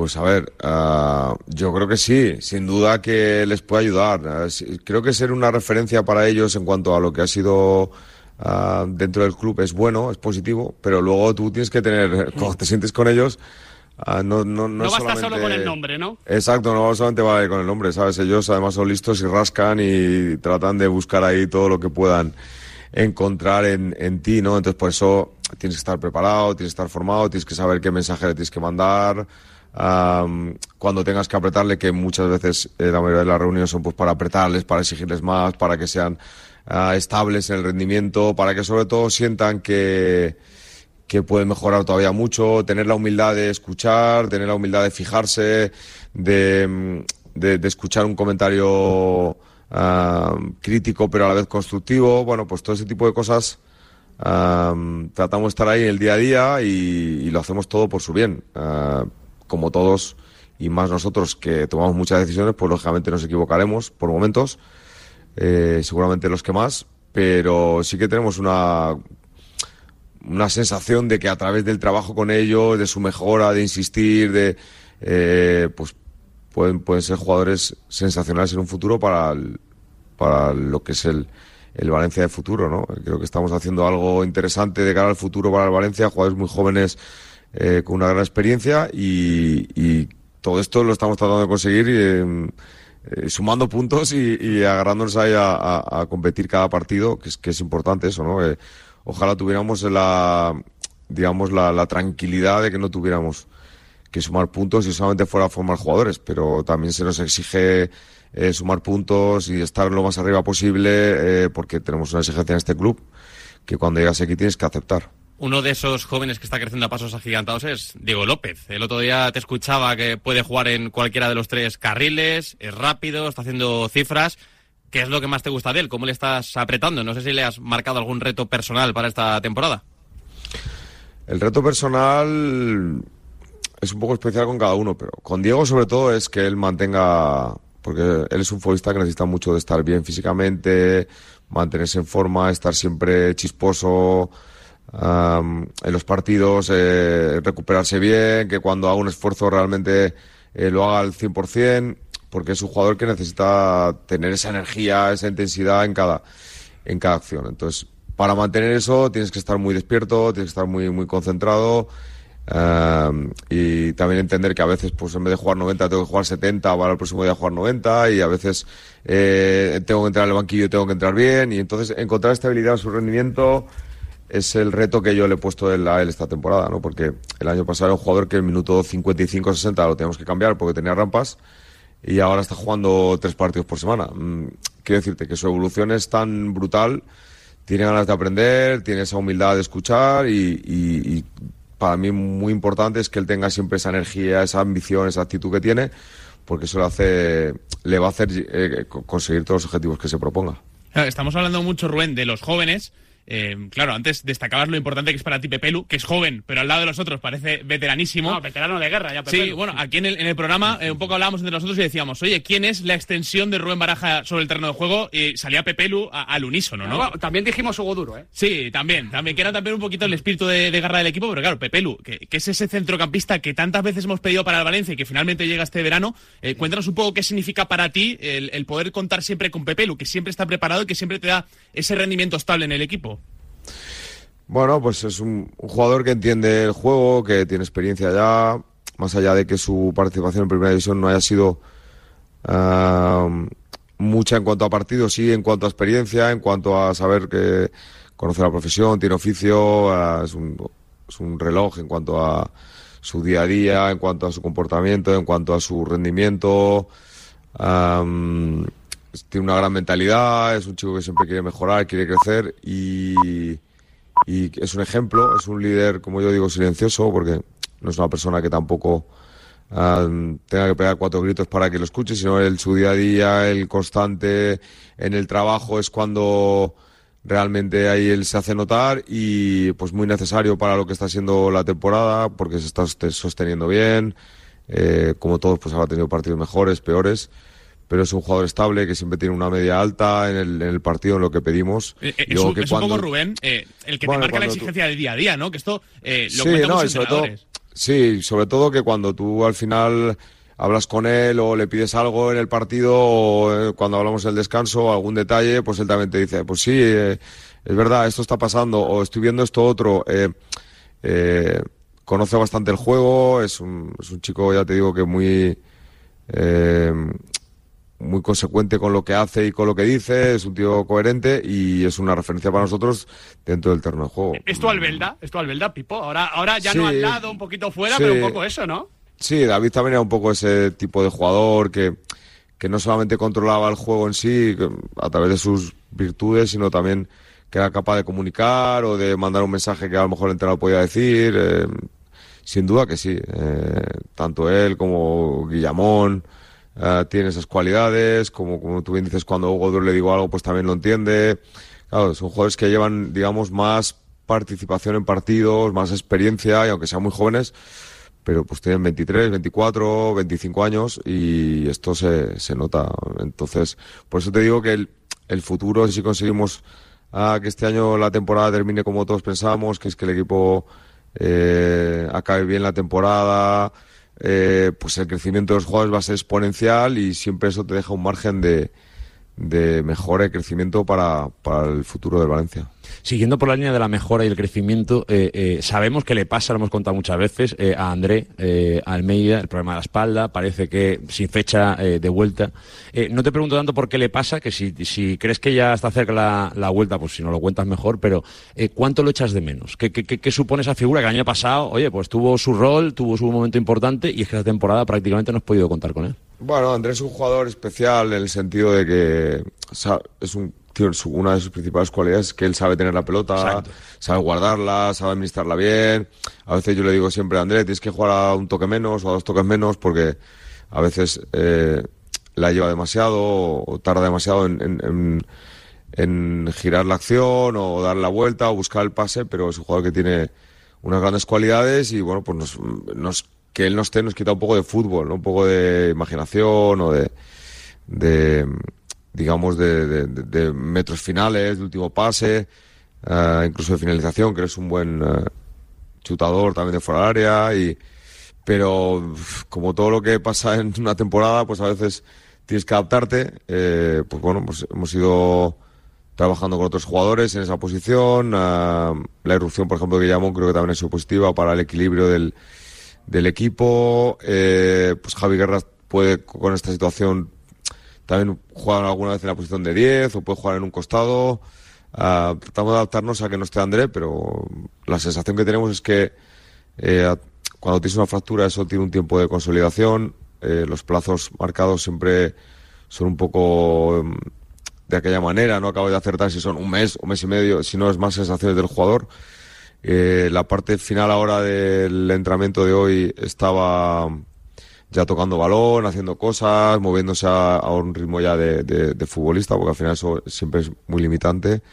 Y esperamos que su evolución sea positiva y que pueda tratar de, aportar en la parte final de, de la temporada, pero bueno, es una dificultad más añadida como que ahora ya Cavi y, y Amala estén en la Copa África, que hayamos tenido a Alberto, por ejemplo, cuatro meses lesionado, ah, que haya jugadores que han llegado un poco más tarde y que les ha costado coger el ritmo como Sergi Canós o, o Roman. eh, pues esto es un con- continuo aprendizaje ah, que seguramente nos está haciendo mejor. Rubén, hablabas ahora de las bajas del equipo. Uno de los grandes riesgos que tiene seguramente esta plantilla es que no se le haga demasiado larga la segunda vuelta para el número de efectivos del que dispones. No sé si sientes tú que en días como los de ayer mismamente se podría capear un poquito mejor la temporada si el club invirtiese en un par de posiciones en el mercado. Sí, pero el partido de ayer no, tiene, no creo que sea una referencia, sinceramente, porque yo creo que el partido nos llevó a hacer algo que habitualmente no estamos acostumbrados, que es ir contracorriente, eh, mucha precipitación, demasiado desorden, porque los datos físicos son buenos. Quiero decir, los datos al final te llevan a decir am, que corrimos más de lo habitual. ¿Y eso por qué es? Porque no estuvimos eh, con el orden de otros partidos y eso significa que el equipo quiere, que el, que el equipo va, que el equipo tiene energía, pero no corrimos bien. ¿Sabes? Que a veces esto pasa, ¿no? Que es más importante correr bien que correr mucho. Y, y no creo que sea mm, sintomático el resultado de ayer en, el que no estuvimos bien en el partido y nos quedamos fuera de la Copa del Rey, como que el equipo no pueda aguantar el tirón en esta segunda vuelta. No, no tengo esa percepción, pero bueno, en el fútbol siempre tienes que estar preparado para todo y, el sábado vamos a tener un, un gran rival, uh, Teti Bilbao, que viene, quizá ahora mismo sea el equipo en mejor forma del campeonato y vamos a poder comprobar un poco el, el nivel, el nivel que tenemos. Eh, te, te pregunto por eso, por, por lo que le queda eh, a la temporada. Eh, no te quieres marcar objetivos, eh, ni para atrás ni para arriba, pero imagino que uno mira la clasificación y hace sus cálculos. Eh, cuando el lunes abres el marca, ¿dónde miras? Cuando abro el marca, pues pienso en, en los puntos que tenemos y el siguiente rival. Y no me sacáis de ahí. Pero, pero, pero un poquito, ¿no? Al final. Te, te- te voy a hacer una pregunta matemática. Eso por no ejemplo. aparece en el marca, ¿Tú cu- Rubén. ¿Cuántos puntos crees que hacen falta para salvarse este año? ¿Lo, lo miras, lo hacéis esos No, no, números? no, sí que aparece porque siempre pone la última clasificación y el siguiente partido. Que se lee el marca de verdad. ¿eh? Y hay una estadística muy interesante Le los lunes que es, que- pillar, que pero es- no, no ha colado. A mí me gusta mucho eh, una marca que lleva la, la tendencia, que son los últimos cinco partidos. Ese dato me gusta, ese dato Sí, dice mucho. Bueno, al final siempre, siempre refleja un poco la dinámica en la que estás. Que a veces eh, hemos tenido tendencias malas y luego resulta que el siguiente partido ganas. Te, te cambio la pregunta. ¿Este año está más barato o más caro, tú crees, para salvarse? Mm, no lo sé, dependerá un poco de la reacción, dependerá un poco de la reacción que tengan eh, los, equipos que van un poco abajo ahora en estos 3, 4, 5 partidos. Porque, quiero decir, cuando llegas a, los últimos 10, 15, como nosotros cuando cogimos el equipo el año pasado, am, si tu distancia es muy grande con los de, digamos, a los que puedes coger, pues ya sí que vas a ir todos los partidos con la única opción de, de poder ganar, ¿no? Entonces, yo creo que depende de lo que sumen estos dos, tres, cuatro, cinco últimos partidos. Cuando ya llegas a los últimos 15, ahí sí que ya empiezas a hacer cuentas, ¿no? Porque claro, si en ese camino te toca Madrid y Barcelona, que está jugando la Liga, o Atlético Madrid o tal, pues esto sí que te, te condiciona un poco, pero mm, yo creo que el ir paso a paso, ahora pensar en el siguiente partido que es el, el Bilbao, para nosotros es bueno, porque no es ponernos límites, es ir superando dificultades, eh, situaciones, pues vamos a ver cómo se recupera la gente, con quién podemos contar para, para el sábado, quién está con la mejor energía, quién te puede ayudar en el partido del, del sábado para ser el mejor once posible y, y no estás en lo otro, ¿sabes? Que es, y si ganamos, la consecuencia que tiene, y no, es que vamos a esto, es que si conseguimos ganar aquí, nos ponemos. Todo esto creo que al final nos hace perder un poco la perspectiva. Y creo que ayer esto es una de las cosas que sin darnos cuenta por la emoción que supone la Copa y demás, nos llevó a ir un poco demasiado precipitados y tal, porque ya la sensación que daba es que queríamos meter el segundo antes que el primero. eh, cuando metemos el 1-2 queremos hacer el tercero y ya remontar antes Sí. que... Y esto, bueno, pues ah, hay- que gestionarlo y ayer creo que un poco nos dejamos llevar por ese. También Mestalla te lleva en volandas y, y el equipo al final quiere jugar al ritmo que quiere jugar Mestalla. Me subo a ese tren. Eh, Mestalla a lo mejor puede pensar Europa. ¿Es utópico? Ah, no lo sé. No sabría decirte en qué puntuación. Si te digo la verdad, no me he puesto a pensar en qué puntuación están esos números. Lo único que sé es que para nosotros eh, tenemos 18 partidos por delante, tenemos 10 en Mestalla, 8 fuera y, sabemos que nuestra posibilidad de mejora o de crecimiento pasa por en Mestalla estar fuertes. Si en Mestalla conseguimos tener el mismo rendimiento o en la misma línea que la primera vuelta, en la que creo que hemos sido consistentes, eh, en la que hemos perdido dos partidos, no digo que es que tengas que perder dos partidos, pero que hemos ido sumando, sumando ah, de manera regular, pues creo que conseguiremos el objetivo con creces, ¿no? Y, y Mestalla va a ser fundamental. El objetivo, que os ha quedado ahí. Yo pensaba que ibas directo a Europa, pero hemos dejado el No, objetivo sí, en general. en A ver, general. a ver, si, si ganas todos los partidos. No, ya veo que no te saco de ahí, Rubén. Me parece bien, me parece Si bien. me ganas todos bien. los partidos en Mestalla, pues a lo mejor hablamos de otra cosa, pero esto sería. Yo por mi parte la última, no sé, no sé Miguel si le Sí, quedan más, pero te, te- te hago la última, eh, rapidísima, que es el futuro. Porque eh, eh, eh, volvemos un poco al principio, has hablado de eso, ¿no? De cuando firmaste, de cuando ampliaste tu contrato, el, el que sea un proyecto que crezca. Te queda un año más, pero en el Valencia, ¿qué imagina Rubén Baraja en 2025? Es cuando acabas contrato, ¿dónde tiene que estar ese equipo? Tu proyecto de dos años, ¿dónde tiene que acabar? ¿O dónde te gustaría que acabara? Bueno, pues me centro en este año simplemente porque el año que viene, bueno, pues tengo un año más de contrato, pero el fútbol nunca se puede saber lo que puede pasar. O sea, tú sabes que esto cambia de la noche a la mañana. Entonces, primero tratar de acabar esta temporada como yo espero que la acabemos, es decir, eh, cumplir el objetivo eh, con, con creces, con la posibilidad también un poco de, de- que esto nos dé las opciones de, de saber hasta dónde podemos llegar y cuál es el, el pensamiento de, del club a final de temporada y, lógicamente nuestro objetivo pasa por este año crecer con respecto a la temporada pasada, mejorar, no sufrir tanto como lo hicimos. Ah, aún nos queda mucho por delante, es, no va a ser fácil. Eh, tenemos partidos muy, muy, muy complicados, complejos y tenemos que estar bien para poder conseguir ese, ese objetivo. Y luego eh, hay una realidad que es ineludible, que es eh, hacia dónde vamos a ir. Eh, pues tendré que hablar con el club, valorar las cosas con ellos. Porque, como te he dicho antes, yo pienso en grande y pienso en Valencia mejor, siempre. Eh, Te, esto te- es te- algo- te- te lo voy a tirar para que no me vuelvas a torear otra vez más, Rubén. Eh, ¿En dos años valdría seguir peleando por no descender? Bueno, me gustaría otra cosa, sin duda. Es que no, no te puedo decir algo que no lo podemos saber, ¿sabes? Pero sin duda que para mí el objetivo... Bueno, sí, bueno, sí lo podemos saber, Rubén. Es No. el Valencia, puedes tener un tiempo de, pero si hay una inversión, y hay unas ganas y una voluntad Claro, de que esto crezca, entiendo que este club puede crecer. Entonces, en dos años creo que es un margen de tiempo como para Exacto. pensar dónde debe estar el Valencia. Exacto, pero tú, yo pienso que siempre lo llevamos tú un poco a la inversión y yo siempre hablo un poco más de la confianza en, en, en las posibilidades que tienes. Proyecto, el que sea, ¿no? Claro, el proyecto que tienes en este momento, porque a lo mejor resulta que no, no es que, te- no es que sea una cuestión de fichar, sino de que... mm, De dejar crecer y no vender. Claro, no descapitalizar el equipo, ¿sabes? Todo ese tipo de cosas. Al final, eh, todo pasa un poco por lo, lo que tú quieres mm, como proyecto, como club, eh, cómo lo quieres hacer, cuál es el camino a seguir y, y que estemos en esa coincidencia.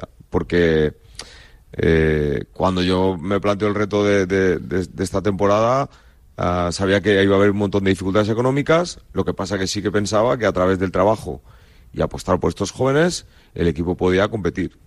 Mm, las cosas están de momento eh, en buena marcha, pero tenemos que consolidarnos para también un poco ah, demostrarnos a nosotros mismos que nuestra apuesta era acertada, ¿no? Y, y esto es algo que el club tiene que valorar, tiene que entender y saber cuál es el siguiente paso. Porque nosotros queremos ir hacia adelante. Eh, nosotros estamos en un club en el que nuestra afición quiere mirar a Europa, quiere eh, que su equipo sea un equipo competitivo. Mm, Igual a lo mejor estamos lejos de poder eh, dar un salto tan grande como estar en, en Champions o, como o como poder llegar a estar entre los cuatro primeros, porque hay otros equipos que nos llevan mucha ventaja, pero sí dar un paso hacia adelante. Y, y esto es algo pues que uno tiene que ver. Así que el tiempo lo dirá. El tiempo lo dirá Rubén y esperemos que sea contigo porque alguien que ha vivido al Valencia no entre los cuatro primeros, sino directamente ganando títulos, jugando finales de Champions. Oye, Miguel, ¿te puedo interrumpir una última vez? Sí, Solo una cosa, es para dar las gracias. Pero, porque eh, yo creo que muchos compañeros, sobre todo periodistas, nos van a entender. Eh, qué raro es tener protagonistas el día después de perder un partido. Eso parece que es de, es de otra generación. Eh, que hayamos hablado durante semanas de que esta charla tendría que ser en un tiempo como hoy y que el equipo perdiera ayer y que ayer eliminado y que estés aquí, Rubén, tiene un mérito, de verdad, porque es que en la Bueno. comunicación de hoy eh, eh, los clubes enseguida derrotan fuera. Pues tampoco pasa nada, se puede explicar una derrota, ¿no? Y no pasa nada. No, yo creo que lo hemos explicado, hemos hecho autocrítica y somos conscientes de que es una, ha sido una cuestión nuestra, de, de no estar bien en el partido y no hacer las No, pero cosas. sobre todo la la gracia es de que, No, de que, pero- de que hayas pero- mantenido no, la... te lo digo por esto, porque es, es importante eso, pero luego es verdad que eh, es que hay que interactuar con la gente. Aquí es todo muy bonito cuando ganas, pero cuando pierdes también hay También. que decirle a la gente gracias por habernos apoyado, no, ha- no ha podido ser, eh, sentimos no haber cumplido con las expectativas y dar la cara. Eh, es que esto es un poco, no sé, yo mm, soy el encargado de liderar esto y no solamente me pongo la foto cuando va la cosa bien, que tampoco. Pero cuando va mal seguro que voy a estar enfrente de la dificultad y sobre todo, pues es un día feo, pero si habíamos quedado con vosotros, pues hay que tratar de cumplir y, hacerlo todo siempre con cierta perspectiva, no, no lo que te dice solamente el resultado de ayer. Eso es tener mentalidad de club grande, que es lo que es el Valencia Club de Fútbol. Eh, Rubén Baraja, eh, recalco las gracias que te ha dado Javi Lázaro y te deseamos desde aquí toda la suerte del mundo, porque lo solemos decir, pero ya que estás tú, que eres el mister, que eres el capitán de este barco, te lo decimos también. Una liga con un Valencia Club fuerte es una mejor liga española. Pues agradecido de que penséis así y que lo podamos conseguir. Un fuerte un abrazo, abrazo Rubén. fuerte y un placer hablar con vosotros. El placer ha sido nuestro.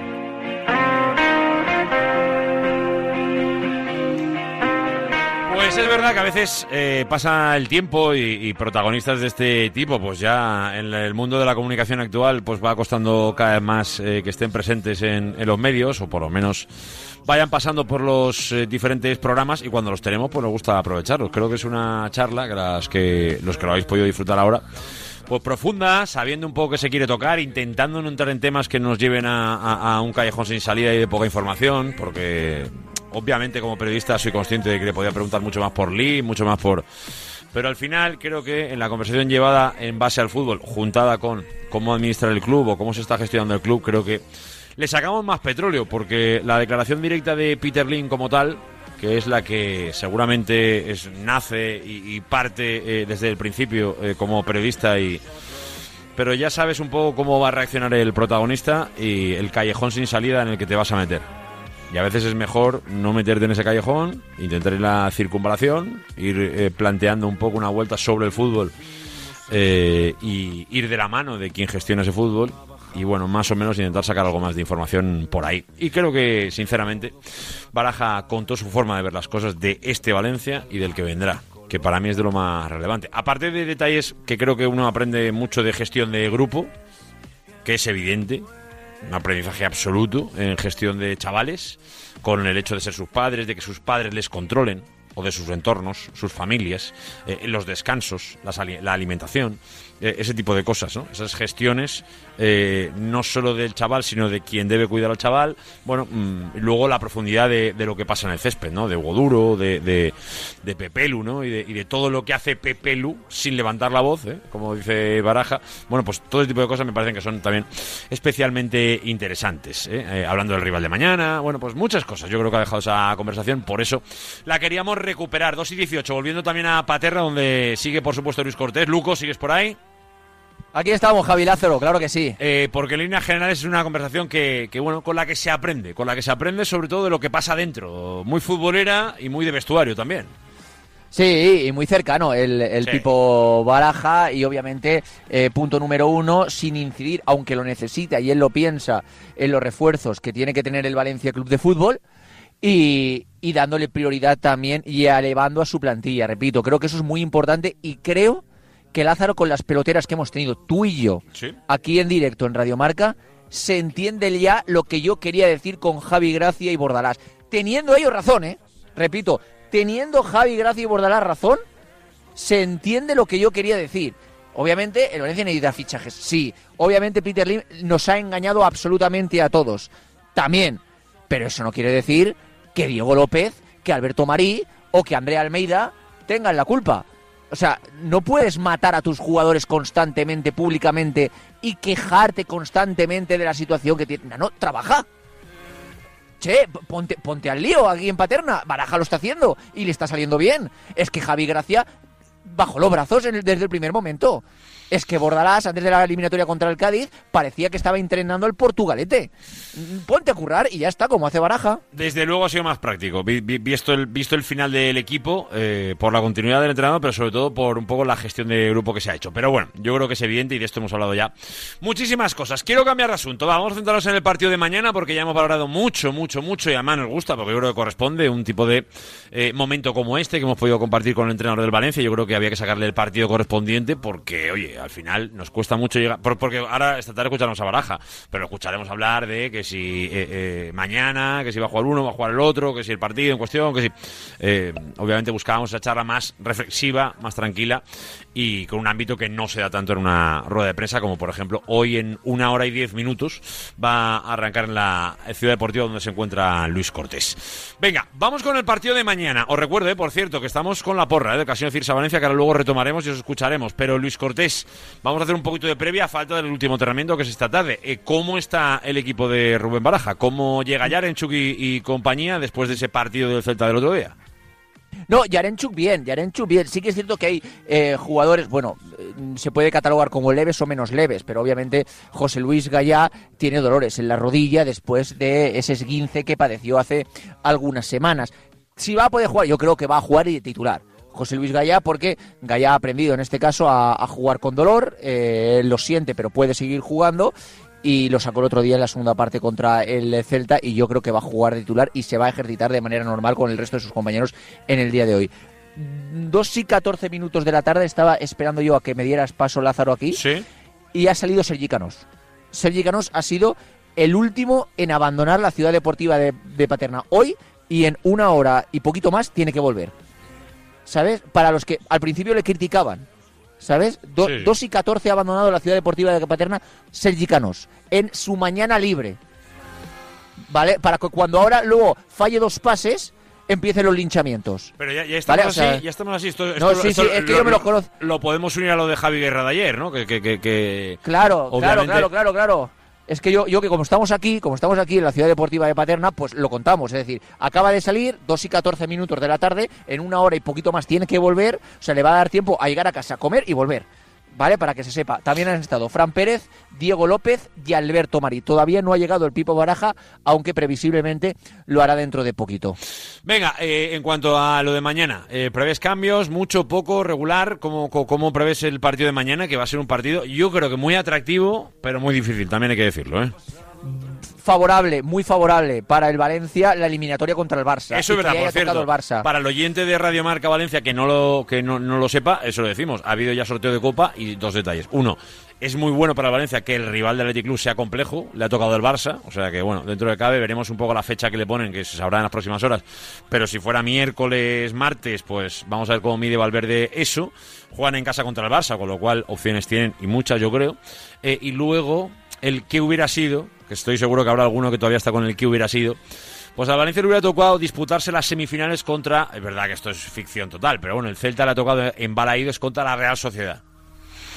Pues hoy un partido en casa contra la Real, pues nunca hubiera sabido que te iba a pasar. Pero oye, eh, esa es la verdad de lo que podría haber pasado y no fue. Y es verdad que tampoco hace falta mirar mucho para atrás. Ese es el sorteo de Copa. A ver cómo mide Valverde y a ver cómo gestiona el Valencia. Luis Cortés, que íbamos con lo de mañana. Sí, yo creo que alguna rotación tendrá que hacer Ernesto Valverde y va a sacar un equipo, yo creo que más titular, entre comillas, eh, el Pipo Baraja para ese partido. Va a volver, va a volver Mamardasvili a portería, eso seguro, con línea de cuatro en defensa. Yo creo que en este caso van a ser Thierry Rendal, que va a repetir con José Luis Gallá. Esa es mi percepción. Gabriel Paulista va a acompañar a Mosquera en el centro de la defensa. El centro del campo es donde tengo más duras, más dudas. Eh, yo creo que va a jugar Pepe Lu seguro, Hugo Guillamón también. Y veremos si Javi Guerra, yo creo que Javi Guerra va a empezar desde el banquillo. Con Sergi Canós que va a volver a la titularidad parte derecha. Yo creo que va a ser Diego López parte izquierda y en punta de ataque van a volver Yaremchuk y Hugo Duro. ¿Cuál es mi duda? Yaremchuk o Fran Pérez. Yo creo, yo, yo creo que si juega eh, Fran Pérez, Diego López se pondría por, eh, por detrás de Hugo Duro. Y si juega Yarenchuk, Yarenchuk junto a Hugo Duro. Veo fijos a Diego y a, mm, y a Sergi Canós. y el resto yo creo que van a ser lo que, lo que acabamos de decir. Hoy en el entrenamiento solo van a contar las bajas de Andrea Almeida, que por cierto en la entrevista Rubén Baraja certifica y corrobora lo que nosotros contamos de Cierto. que ha vuelto a tocar balón y adelantamos aquí en Radiomarca una más. Y, y Ahora, bueno, ahora fechas, también es verdad que viene a confirmar la información que viste desde el primer día, que es que van un poco a ciegas. De bueno, ahora va bien, ahora Sí. está bien, ahora está trabajando con intensidad, a ver cómo sigue, porque no se atreve a dar un plazo. O sea que. Y la sensación que tuve estando cerca de Rubén eh, eh, a la- al, al hacer esa declaración es que, pues no puedo decir nada, porque creo, creo que no maneja el tiempo que le queda a Almeida. No, con lo yo que- re- repito, insisto, no se quieren poner plazos. No se quieren Tal poner cual, tal plazos cual, en el tal Valencia cual. Club de Fútbol. Y el tema es que ya toca balón, que esa es la única eh, novedad y que además sus sensaciones son buenas. Eso sí que se puede decir y que lo hemos contado aquí, que sus sensaciones son buenas. Andrea Almeida, Amalá y Diacabí, las únicas bajas que se prevén para el día de hoy. Y con, ese, con esas tres bajas, el 11 es el que acabamos de decir, ¿no? Bueno, pues eh, concentración en este caso eh, mañana por la mañana. Eh, para ese partido contra el Athletic Club seis y media de la tarde en Mestalla. Venga, para acabar con lo que es la información del Valencia, eh, información del Athletic Club de Bilbao, bajas aseguradas, eh, la de Iñaki Williams, que está en la Copa de África, eh, leo literalmente el WhatsApp de mi compañero Rafa Beato, que tenía en mente llamarle hoy en el programa, pero se nos ha quedado demasiado corto, y le he dicho, por fin, mándenlo rápidamente. De Marcos, lesión muscular, de ayer, que tiene pinta de que no va a estar, Dani García no está recuperado, y Geray es la única duda que tiene el equipo rojiblanco. Por lo demás, eh, sigue teniendo, bueno, pues a un equipo lleno de alternativas con nombres que a lo mejor no te llenan tanto en lo individual, en algunos casos sí, como Sancet, por ejemplo, que está haciendo un gran año, eh, pero que a nivel colectivo están demostrando que es un muy buen equipo. Así que vamos a ver mañana qué respuesta da en Mestalla. Y vamos a ver también ahora el optimismo que tiene el valencianista, porque vamos ya con la porra del Casino Cirsa Valencia. Salvo que me digas algo más, cierro ya desde ahí. Luis Cortés. Eh, dos cositas más rápidas. Venga. Punto número uno, me acaba de pasar una noticia Diego Picó, que pues, hay que ir el con ella. Valencia sigue a Dimitrieski, Hombre. portero del Rayo. Es información que ya podéis leer en marca y que acaba de llegar ahora mismo el Pipo Baraja Paterna. ¿eh? Está entrando el Pipo Baraja en la de Paterna ya para preparar ese entrenamiento. Eh, eh, Diego Picó, eso que me pasa esa- ese seguimiento de Dimitri- del Valencia Dimitrieski y César Tárrega, que ya se ha confirmado la cesión Cierto. hasta final de temporada sin opción de compra eh, al Valladolid y yo creo que poco más estaremos pendientes de la rueda de prensa. Lo de Tárrega se ha hecho oficial esta misma mañana, ¿eh? ya lo ha hecho oficial el propio Real Valladolid, ya con las imágenes habituales. Incluso me ha parecido ver, que no sé si era exactamente, eh, un, un reencuentro con Marcos André.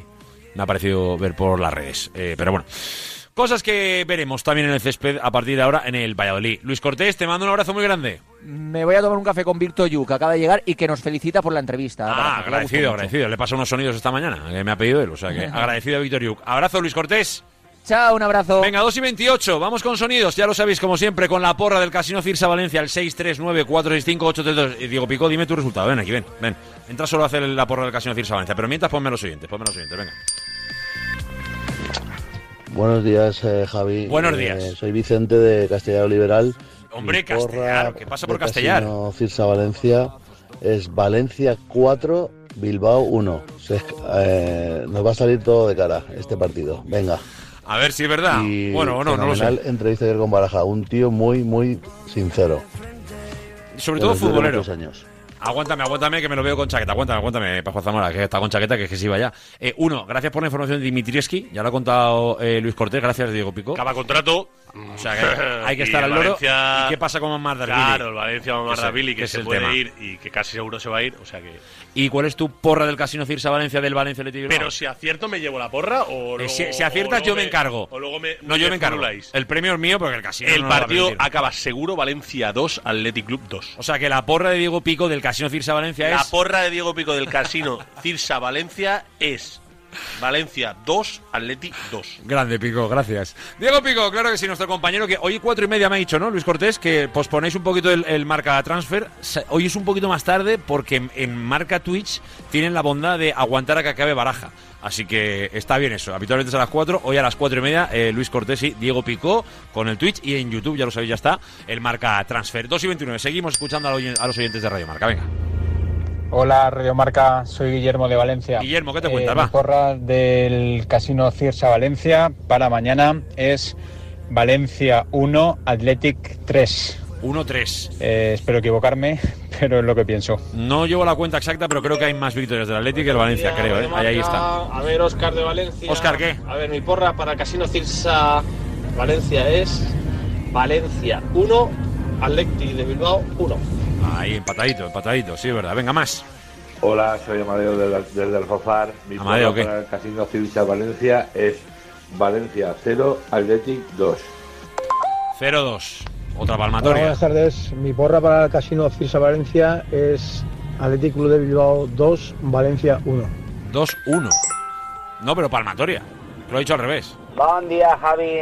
Rubén del Xinet. Rubén, què passa? La Hombre, meva del Xinet. porra per al Casino Cirsa Fora. València és València 1, Bilbao 1.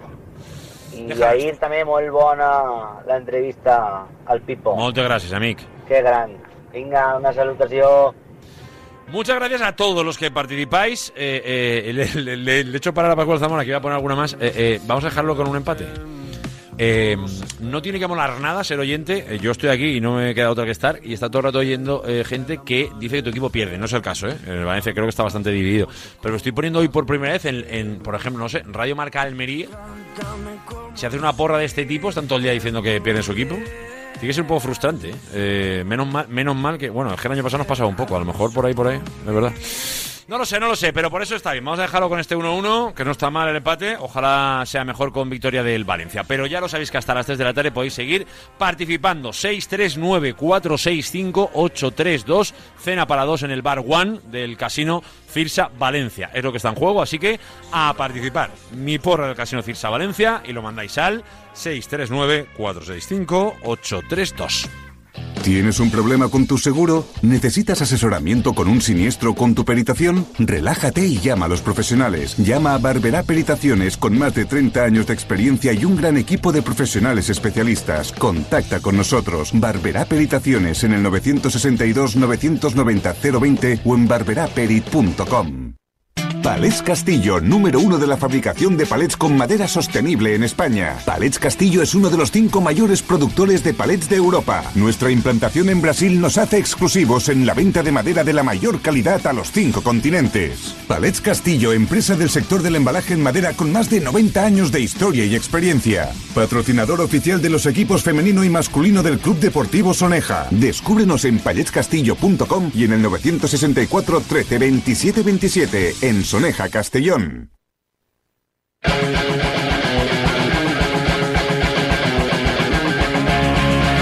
En Radio Marca, Directo Marca Valencia.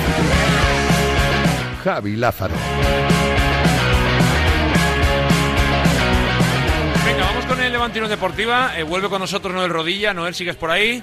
Aquí estamos, Javi. Venga, porque tenemos protagonista, porque además está, oye, pues cada vez con la pólvora más cargada. Eh, además, eh, venimos de un partido ante el Albacete donde hizo dos goles y tenemos muchas ganas de hablar con Mohamed Buldini, que ya nos está escuchando. Hola, Moja, buenas. Hola, buenas. ¿Qué tal? ¿Cómo estás?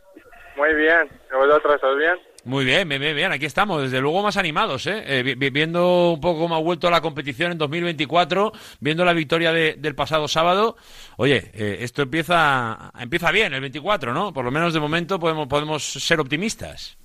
Claro, claro que sí. Empezamos bien, con ganas de, de ganar y luchar hasta el final y estamos eh, preparados para, para luchar.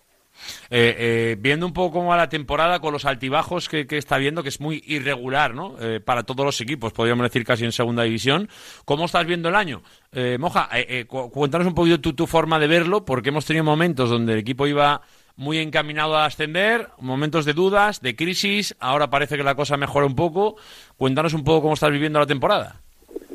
Sí, no sabemos cómo segunda división es muy complicada. De, desde el año, del año pasado que lo que vivimos, no confiamos en cualquier momento. Tenemos que saber gerar el, eh, el, el año.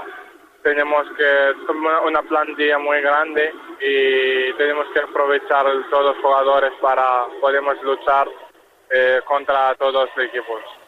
Eh, eh, es lo que hay que hacer, ¿no? Sobre todo porque para ti el Levante, eh, ¿qué tiene que hacer este año? Eh, cu- cu- ¿Cuál es su objetivo, Moja? El objetivo de este año es partido para partido. Cada partido es muy, muy complicado, segunda, como sabemos.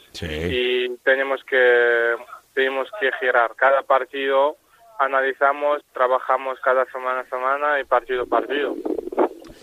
Moja partido a partido, como acabas de comentar, pero da la sensación de que este pasado fin de semana la suerte, ya lo, lo, calificaron, ¿no? Eh, algunos medios que el Levante tuvo suerte, en este caso en el partido ante el Albacete, porque en otros encuentros anteriores se había puesto el mismo escenario, pero la fortuna no estuvo del parte del Levante, pero finalmente parece que la racha ya con cinco partidos consecutivos es como que el equipo tiene menos presión para sacar los eh, partidos adelante. No, claro que eh, venimos con una racha un poco, un poco difícil, pero, pero ahora empezamos bien. Eh, el partido estaba un poco difícil, todos los partidos así, tenemos que saber defender bien y, y ganar partidos por eh, pequeños detalles. Eh, eh, es verdad que, la temporada está siendo muy larga, pero, pero en el plano individual, eh, Moja, te hemos visto un poco, pues oye, momentos arriba, momentos bajos, pero es verdad que ya son, Noel, si no me equivoco, son ocho los goles que lleva este año. Siete, siete. Está a tan solo un gol de igualar su mejor registro en el Levante. Fue el año pasado con ocho goles en 40 partidos. Este año ya siete en 21. Ah, pues, eh, la mejora es evidente, ¿no, Moja? ¿Por, ¿Por, qué crees que llega esta temporada, bueno, esa capacidad goleadora que, estás demostrando? ¿Hay, ¿Hay, alguna razón? No, la verdad que siempre que quiero, para mí, siempre quiero mejorar eh, día a día, partido a partido, entre cada entrenamiento y lo más importante para mí es que mm, ayudar al equipo con el trabajo, consecuencias de meter goles. Eh, este año más ganas, el equipo más eh, un poco más te impresiona un poquito que el año pasado y, vamos a, ver cuándo voy a marcar este año. ¿Cuántos te marcas como objetivo? ¿Cuál sería un buen objetivo para acabar el año? Ah, no tengo una cifra clara, pero lo más importante es que yo, centrado 100% por el trabajo en el campo, ayudar al equipo, nivel defensivo y, ofensivo, eso es lo más importante para el equipo. Y luego los goles vienen solos. Hay partidos que tienes que defender bien y, hacer jugadas para otros marcan también. Y al final, eh, si gana el equipo, lo más eh, importante para mí. Moja, eres un jugador muy pasional sobre el terreno de juego. Eh, has dicho que, eh, bueno, estás siempre dispuesto a ayudar al equipo, pero desgraciadamente los delanteros viven del rédito, del crédito goleador. Estuviste hasta cuatro meses sin anotar gol. ¿Llegaste a pasarlo mal? ¿Llegaste a tener una presión excesiva o incluso ansiedad por no anotar gol? No, no, no. siempre sabía que, que va a llegar el, el momento que va a hacer goles y siempre con el trabajo, confianza de, del equipo técnico y el equipo que me ayuda muchísimo. Eh, y por eso, el segunda división es muy complicada para, para meter goles y, y tienes que, que trabajar y mejorar las cosas para meter goles y para ayudar al equipo. Eh, en, los malos momentos o los momentos donde no llegan los goles es importante la confianza del entrenador.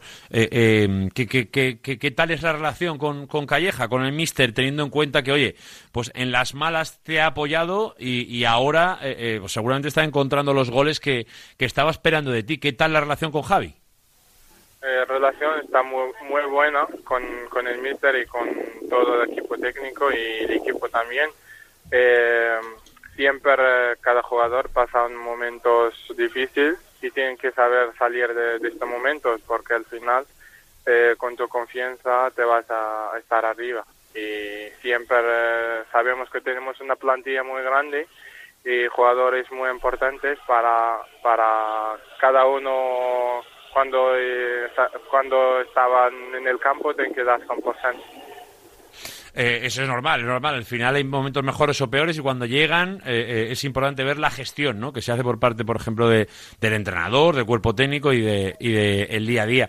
te, te, hago una pregunta directamente. Moja, está el mercado de invierno abierto eh, bueno, todo puede pasar en, el Levante Unión Deportiva, teniendo en cuenta un poco que la situación del club es un poco complicada económicamente. Eh, ¿Tú crees que si llegas una oportunidad, una oferta o una opción que al club le pudiera interesar, eh, ¿estarías dispuesto un poco a, seguir esa salida que podría marcar el club? ¿Te, lo has planteado? ¿Alguien te ha planteado algo al respecto de eso? No, la verdad que es que mm, no pienso en esto ahora, pienso solo a, disfrutar el, cada día entrenamientos y tal. Y si decide alguna cosa, el club que va que va a girar todo. Tengo contrato con el con el Levante, el Levante que, que decide.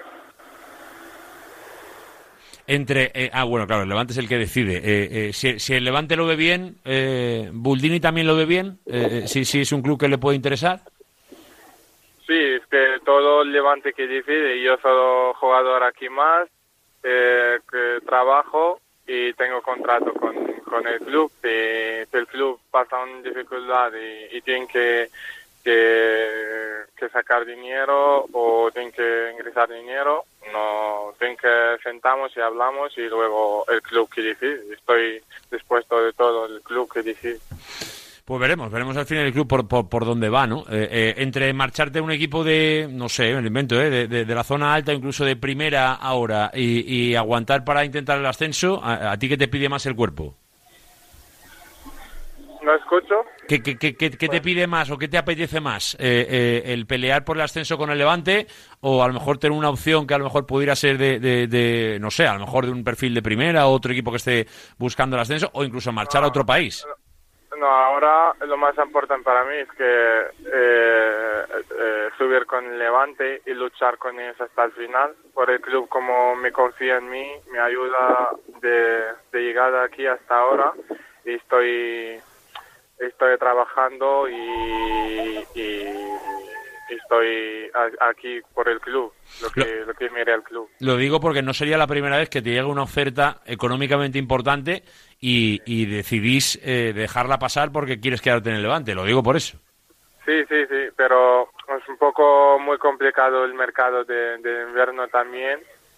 Eh, en general el equipo necesita a todos los jugadores, pero siempre lo digo, el club que decide. Club que mira económicamente, deportivo también, y veremos, veremos al- hasta el final de- del, del mercado. Eh, Moja, eh, ¿es la competición más extraña eh, que, que has jugado? Te lo pregunto por, por, por lo raro que es que, oye, eh, eh, sea tan normal ver en segunda división que, bueno, un equipo de abajo le gana a un equipo de arriba, pero es que eh, lo decía el otro día el Mister, lo decía Javi Calleja, aquello de que es la competición donde menos tiene que ver la clasificación en los partidos. ¿Estás de acuerdo? Claro, claro, 100%, porque segunda eh, los partidos muy complicados, muy igualados y sobre todo físicamente muy fuertes. Si, no estás preparado eh, físicamente, mentalmente, los detalles, pequeños detalles, te vas a perder con cualquier equipo. Eh, Noel, no sé si futbolísticamente quieres seguir eh, eh, preguntando. Sí, me gustaría preguntarle al bueno de Moja que el equipo, Javi, lleva también cuatro meses sin ganar, sin vencer fuera de casa, lejos del Ciutat de Valencia. Parece que no tiene la misma intensidad que, que en. Eh, Moja, ¿qué es lo que le ocurre al equipo fuera de casa? Porque en casa sí que suma de tres, pero fuera parece que le cueste, como por ejemplo los últimos partidos ante el Sporting, que además el equipo jugó con un jugador más por la expulsión de un jugador de- del Sporting, al igual que en Zaragoza, que consiguió empatar el encuentro a dos después de ir perdiendo, pero parece que falta ese último esfuerzo, esa última tecla para dar para sumar de tres. No creo que fuera de casa jugamos eh, mal y si miras las cifras del, eh, de primera vuelta, nosotros el primer equipo que, que en la clasificación fuera de casa. Entonces hizo solo los últimos partidos que el equipo un poco costó un poquito para, para, para ganar, pero ahora estamos dispuestos para, para preparados también para ganar cada partido. Es lo que, lo que hay que hacer, porque es verdad que estamos ya en la recta final, estamos en la segunda vuelta y es obviamente cuando llega la hora de la verdad para, para competir por, por todo lo demás.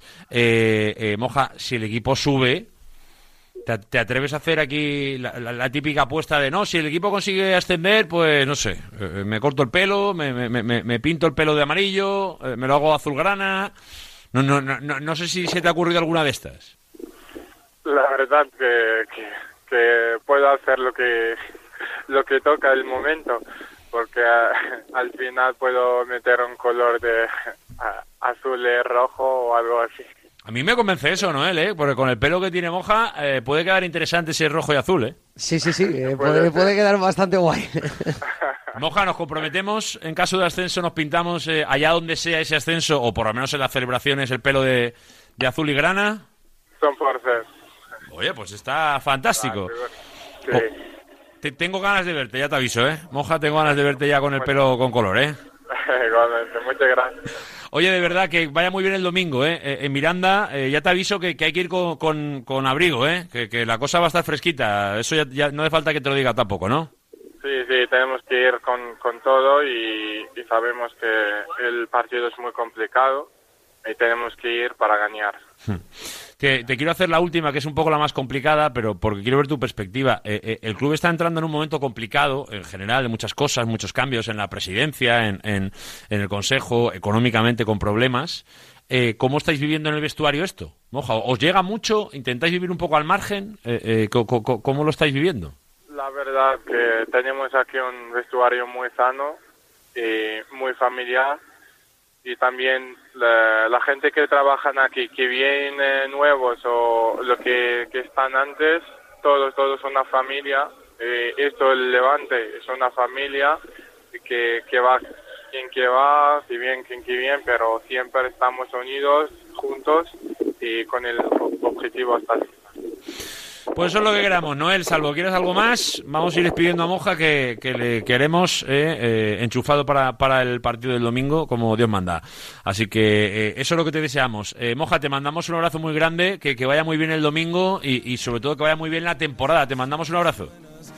Muchas gracias, un abrazo grande. Todo está perdido, ser el mejor abrigo. El eh, jugador de Levante Unión Deportiva, toda la suerte del mundo en ese viaje a Miranda. Como el que va a viajar es el UPV Leleman Conqueridor, rumbo a Gran Canaria. Hablamos ya con su entrenador, con Marcos Dreyer. Hola Marcos, buenas. Buenas. ¿Qué tal? ¿Qué tal? ¿Cómo estás? Bien, bien, la verdad que bien. Para, para, para- ya preparado para, para marchar a- hasta Canarias, ¿eh? Co- como entrenador. Son de esas semanas diferentes, ¿no? Cuando uno tiene que viajar tan lejos. Porque es verdad que, que Canarias pues nos parece que está ahí al lado, pero, pero son casi cuatro horas de avión. Sí, sí, sí, son, es- cuatro horas porque al final vamos por Madrid, pero la verdad que va- hacemos un viaje cómodo dentro de lo posible y, y la semana típica, como dice, un partido domingo, normalmente sábado y bueno, aprovechamos para tomar cuidados físicos y todo para llegar de, de la mejor forma posible. Porque eh, te pregunto, más que por el partido este o por lo que hemos visto últimamente, te pregunto por tus sensaciones, Marcos. Después de, creo que ahora vamos, más o menos tienen que ser cerca de dos meses, dos meses y medio desde, desde tu llegada, ¿no? Eh, eh, ¿Cómo estás viendo un poco el, la evolución del equipo? Es evidente, los últimos resultados están siendo positivos. No sé en qué punto está para lo que tú estás eh, trabajando, para lo que tú quieres ver en, en- en el equipo. Bueno, la verdad que al principio me sorprendió, ¿no? Me sorprendió porque ganamos partidos que no esperaba, para ser sincero, no esperaba que el resultado fuera tan pronto, ¿no? Y, y eso fue muy bueno, fue muy bueno, necesitaba una, una confianza inmediata de la plantilla mí y yo con ellos y así conseguimos. Y, y ahora este partido es un poco el que va a marcar un poco el, el- el cambiar la, la- forma de pensar, ¿no? Estábamos hablando de eh, casi de un descenso, que, que no hay problema, pero estábamos muy cerca de los puntos y ahora ya dejamos algunos rivales en siete puntos, seis puntos, entonces este sería el último rival de ahí abajo que dejaríamos en el camino y podríamos intentar replantear la temporada y hacer un- unos planes mucho más ambiciosos y más ilusionantes. Es normal, ¿eh? Porque, porque verdad que, yendo directamente, como, como bien dices, a, a lo que es la clasificación, eh, sobre todo la gran, la gran diferencia de las últimas semanas ya no es que el equipo se haya acercado muchísimo a, a- a los cuatro primeros, ¿no? A, a la zona noble de, de- de la clasificación.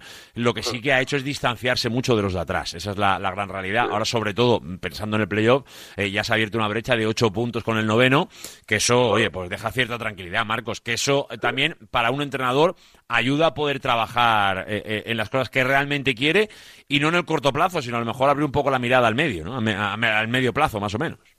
Sí, sí, la verdad que yo soy un, un entrenador, bueno, una persona que me gusta mucho trabajar en lo, en lo positivo y, bueno, como todos, ¿no? Estar feliz es mejor. Y, y estar cerca de lo de abajo es una cosa incómoda, que si quieres comentamos, si no, no comentamos, pero está ahí. Todos sabemos que le miramos de ojito del ojo para abajo y yo creo que ahora mismo nos ganamos de- nos vamos ganando el derecho de no mirar más. Eh, este final de semana sería clave para para, para que eso fuera una historia pasada, para decir, mira, no, que no teníamos nada que ver con eso, ¿sabes? Y, y- y- pensar más arriba y ahí también creo que, el equipo juega más suelto y, y se puede esperar hasta más. Es que es la verdad, eso mirando hacia atrás y mirando hacia, hacia arriba, Marcos, eh, ¿cuál es tu ambición? Eh, porque es verdad que, oye, el, el ganar cierta solvencia ¿no? con, con- con lo otro te puede generar la posibilidad de, oye, pues arriesgar un poquito más, me- meter un poquito más de ambición.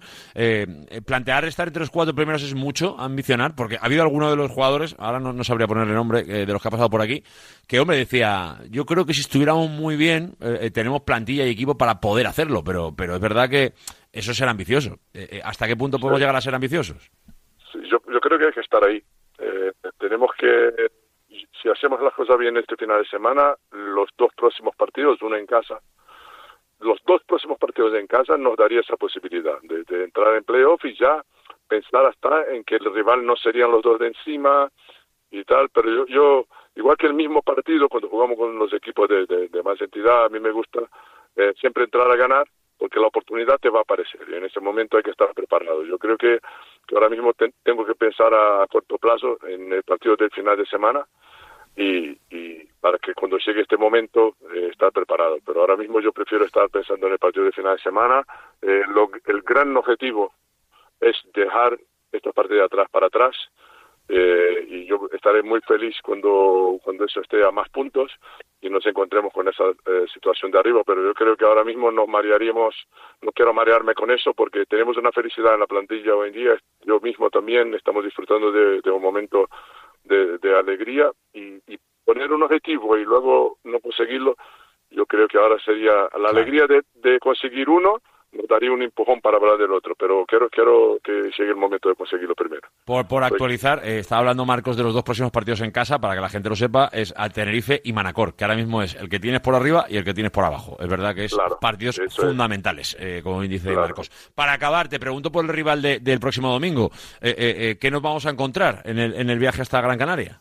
O un equipo, me enteré ahora con, que tiene un fichaje, que tendrá un debut de un jugador importante y que tiene mucha necesidad. Son, son esas cosas que, eh, que nosotros tenemos que poner una atención, como e- ellos van a ser un equipo que, que va a estar a tope, entonces si nosotros podemos estar a tope con ellos, porque yo creo que, que si equiparamos el, el- el nivel de, de- la necesidad hace mucho, hace mucho. Y yo creo que es el peligro que tiene el equipo de ellos ahora, pero yo creo que, que yo tengo un equipo muy muy peleón y, y si igualamos en, en eso, eh, creo que en juego le podemos superar y confío en eso. Pues eh, vamos a ver qué pasa. El equipo, por cierto, eh, eh, viajáis mañana, ¿no? Eh, eh, con la calma, porque, eh, como dice Marcos, eh, es, es el extraño, porque es poco habitual ver partidos domingos por la mañana. Bueno, pues en este caso, eh, en Canarias toca, ¿eh? Toca contra el San Roque. A ver un poco lo que pasa en ese, en ese eh, polideportivo municipal El Batán, donde eh, van a competir el próximo domingo los chicos de Marcos Dreyer. Pues Marcos, que, que siga la dinámica, ¿eh? El crecimiento, desde luego las sensaciones son muy buenas, esa es la realidad, y que el equipo no se ponga límites, ¿no? Que eso yo creo que es, que es la clave, eh, sabiendo que por abajo las cosas parecen más o menos encarriladas y queremos que siga siendo así. Que tengáis buen viaje y que sobre todo mucha fortuna. Os mandamos un abrazo muy grande, Marcos. Bueno, muchas gracias por seguirnos y acompañarnos y esperemos seguir, como dices tú, dando buenas noticias. Un abrazo. Un abrazo, Marcos, hasta ahora. Gracias, tío. Chao, chao.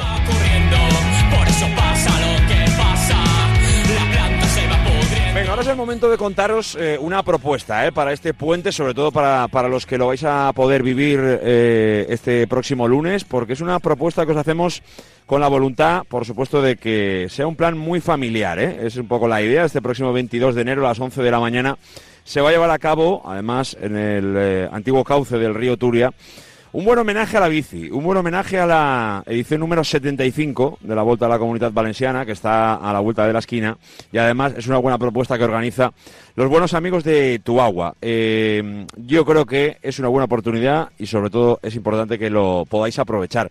Hablamos con su CEO, en concreto de Tuagua, como es Juan Monraval. Hola Juan, buenas. ¿Qué tal? Muy buenas, ¿cómo estáis? ¿Cómo estás tú, Juan? Eh, llega el puente, eh, ahora parece que un poquito pasado por agua, pero, pero aquí la idea está en que, en que nos entretengamos, en que tengamos plan familiar y por lo menos desde tu agua tenéis claro que una propuesta tenéis entre manos para que, para que todos los que nos están escuchando ahora aquí en Radio Marca se puedan apuntar. Sí, sí. eh, la verdad es que estamos frenéticos ya con los últimos preparativos, organizándolo. El lunes, bueno, estoy seguro que va a salir el sol, va a ser un día muy bueno. Y bueno, eh, eh, se trata de, de un evento que, vamos a celebrar en el, en el cauce del río.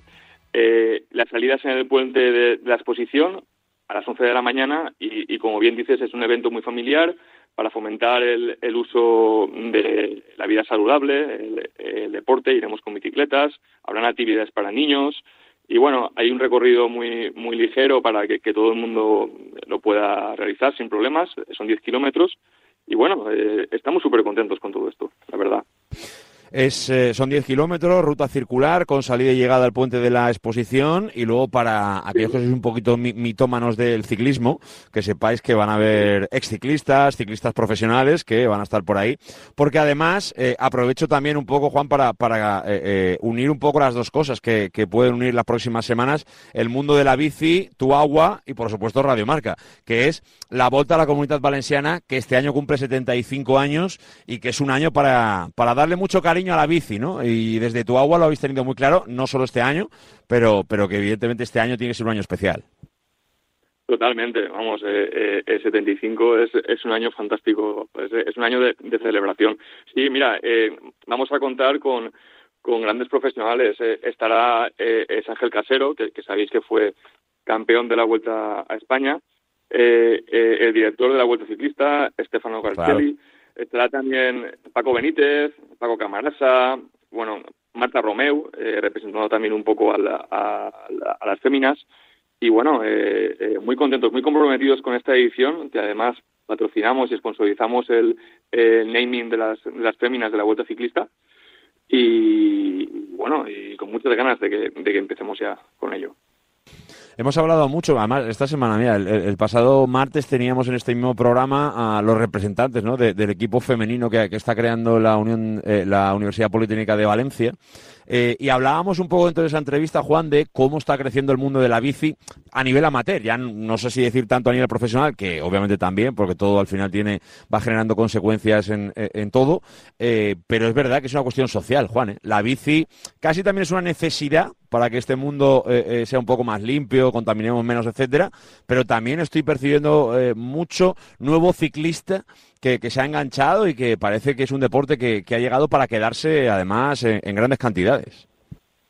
Así es, a mí me, o sea, yo tengo la misma se- sensación que tú, o sea, el- eh, veo ciclistas por todos lados, es una barbaridad. Yo también lo practico y lo disfruto y la verdad es que es un deporte súper saludable. En, en tu agua nos hemos querido ligar a él, porque al final eh, eh, tu agua es sostenibilidad, es, es una empresa que se dedica a fomentar el consumo del agua del grifo a través de sistemas de filtración, ¿no? Eh, lo que hacemos es si en el último momento pues no te gusta consumirla porque bueno pues no te gusta el sabor o, no te gusta el olor a cloro y, o, cualquier circunstancia pues bueno eh, te ponemos un sistema de filtración súper chulo en casa lo financiamos en, comida- eh, en cómodas cuotas y, y permitimos que bueno pues que, que seamos un poquito más comprometidos con el, con el medio ambiente eh, no consumamos tanto plástico, no lo carguemos, bueno, eh, seamos mm, bueno más, más sostenibles, más verdes. Las generaciones más jóvenes están muy muy comprometidas y, y los mayores pues también nos tenemos que poner ahí encima del carro este que no para. Es que eh, eh, no- nos lo está pidiendo el planeta un poco también, ¿no? Que yo creo que eso no, no- no tenemos que olvidarlo, así que yo creo que es una buena actividad personal para cualquiera de nosotros, porque obviamente lo es, eh, pero también obviamente eso en cuanto al ciclismo, pero todo lo que sea, ay- ayudar a, contaminar menos o a reciclar y todo en definitiva lo que sea, entre todos mejorar el planeta en el que vivimos, pues desde luego tiene que ser siempre una buena causa y además unas buena- buenas causas que aquí en este programa, por supuesto, vamos a seguir promocionando. Pues Juan, que, que todo el mundo está invitado ya para, para el próximo lunes, ¿eh? Eh, 10 de la mañana, Sí, ya lo sabéis, eh, en el puente de la exposición, ¿eh? Arranca para que todo el mundo tenga claro. Ruta circular y muy, muy sencilla. Juan, te mandamos un abrazo muy grande y el lunes nos vemos, ¿eh? Eh, vamos a ir preparando las piernas, ¿eh? Para pedalear, ¿eh? Nos, nos lo vamos a pasar genial, ya veréis. Gracias, ¿eh? Juan, un abrazo grande, gracias. Un abrazo. Pues llegamos a las 3 de la tarde, ¿eh? se nos ha pasado volando, esa es la realidad. ¿eh? Este programa deportivo valenciano que, que- ha tenido de todo, ¿eh? desde mucho Valencia, obviamente, Baraja, Previa, Bilbao, nuevo estadio, Valencia Básquet de la noche de hoy. Hemos charlado con Buldini, hemos eh, charlado con el Mister, por ejemplo, del Eleman, e incluso os lleváis para casa propuesta para el próximo lunes, para aquellos que tengáis puente. Así que aprovecharlo. Así que llegamos a las 3 de la, de la tarde, ser felices, disfrutar el fin de semana, puente aquellos que lo tengáis. Y por supuesto, nos escuchamos el martes, sed felices, disfrutar de todos estos días. Adiós.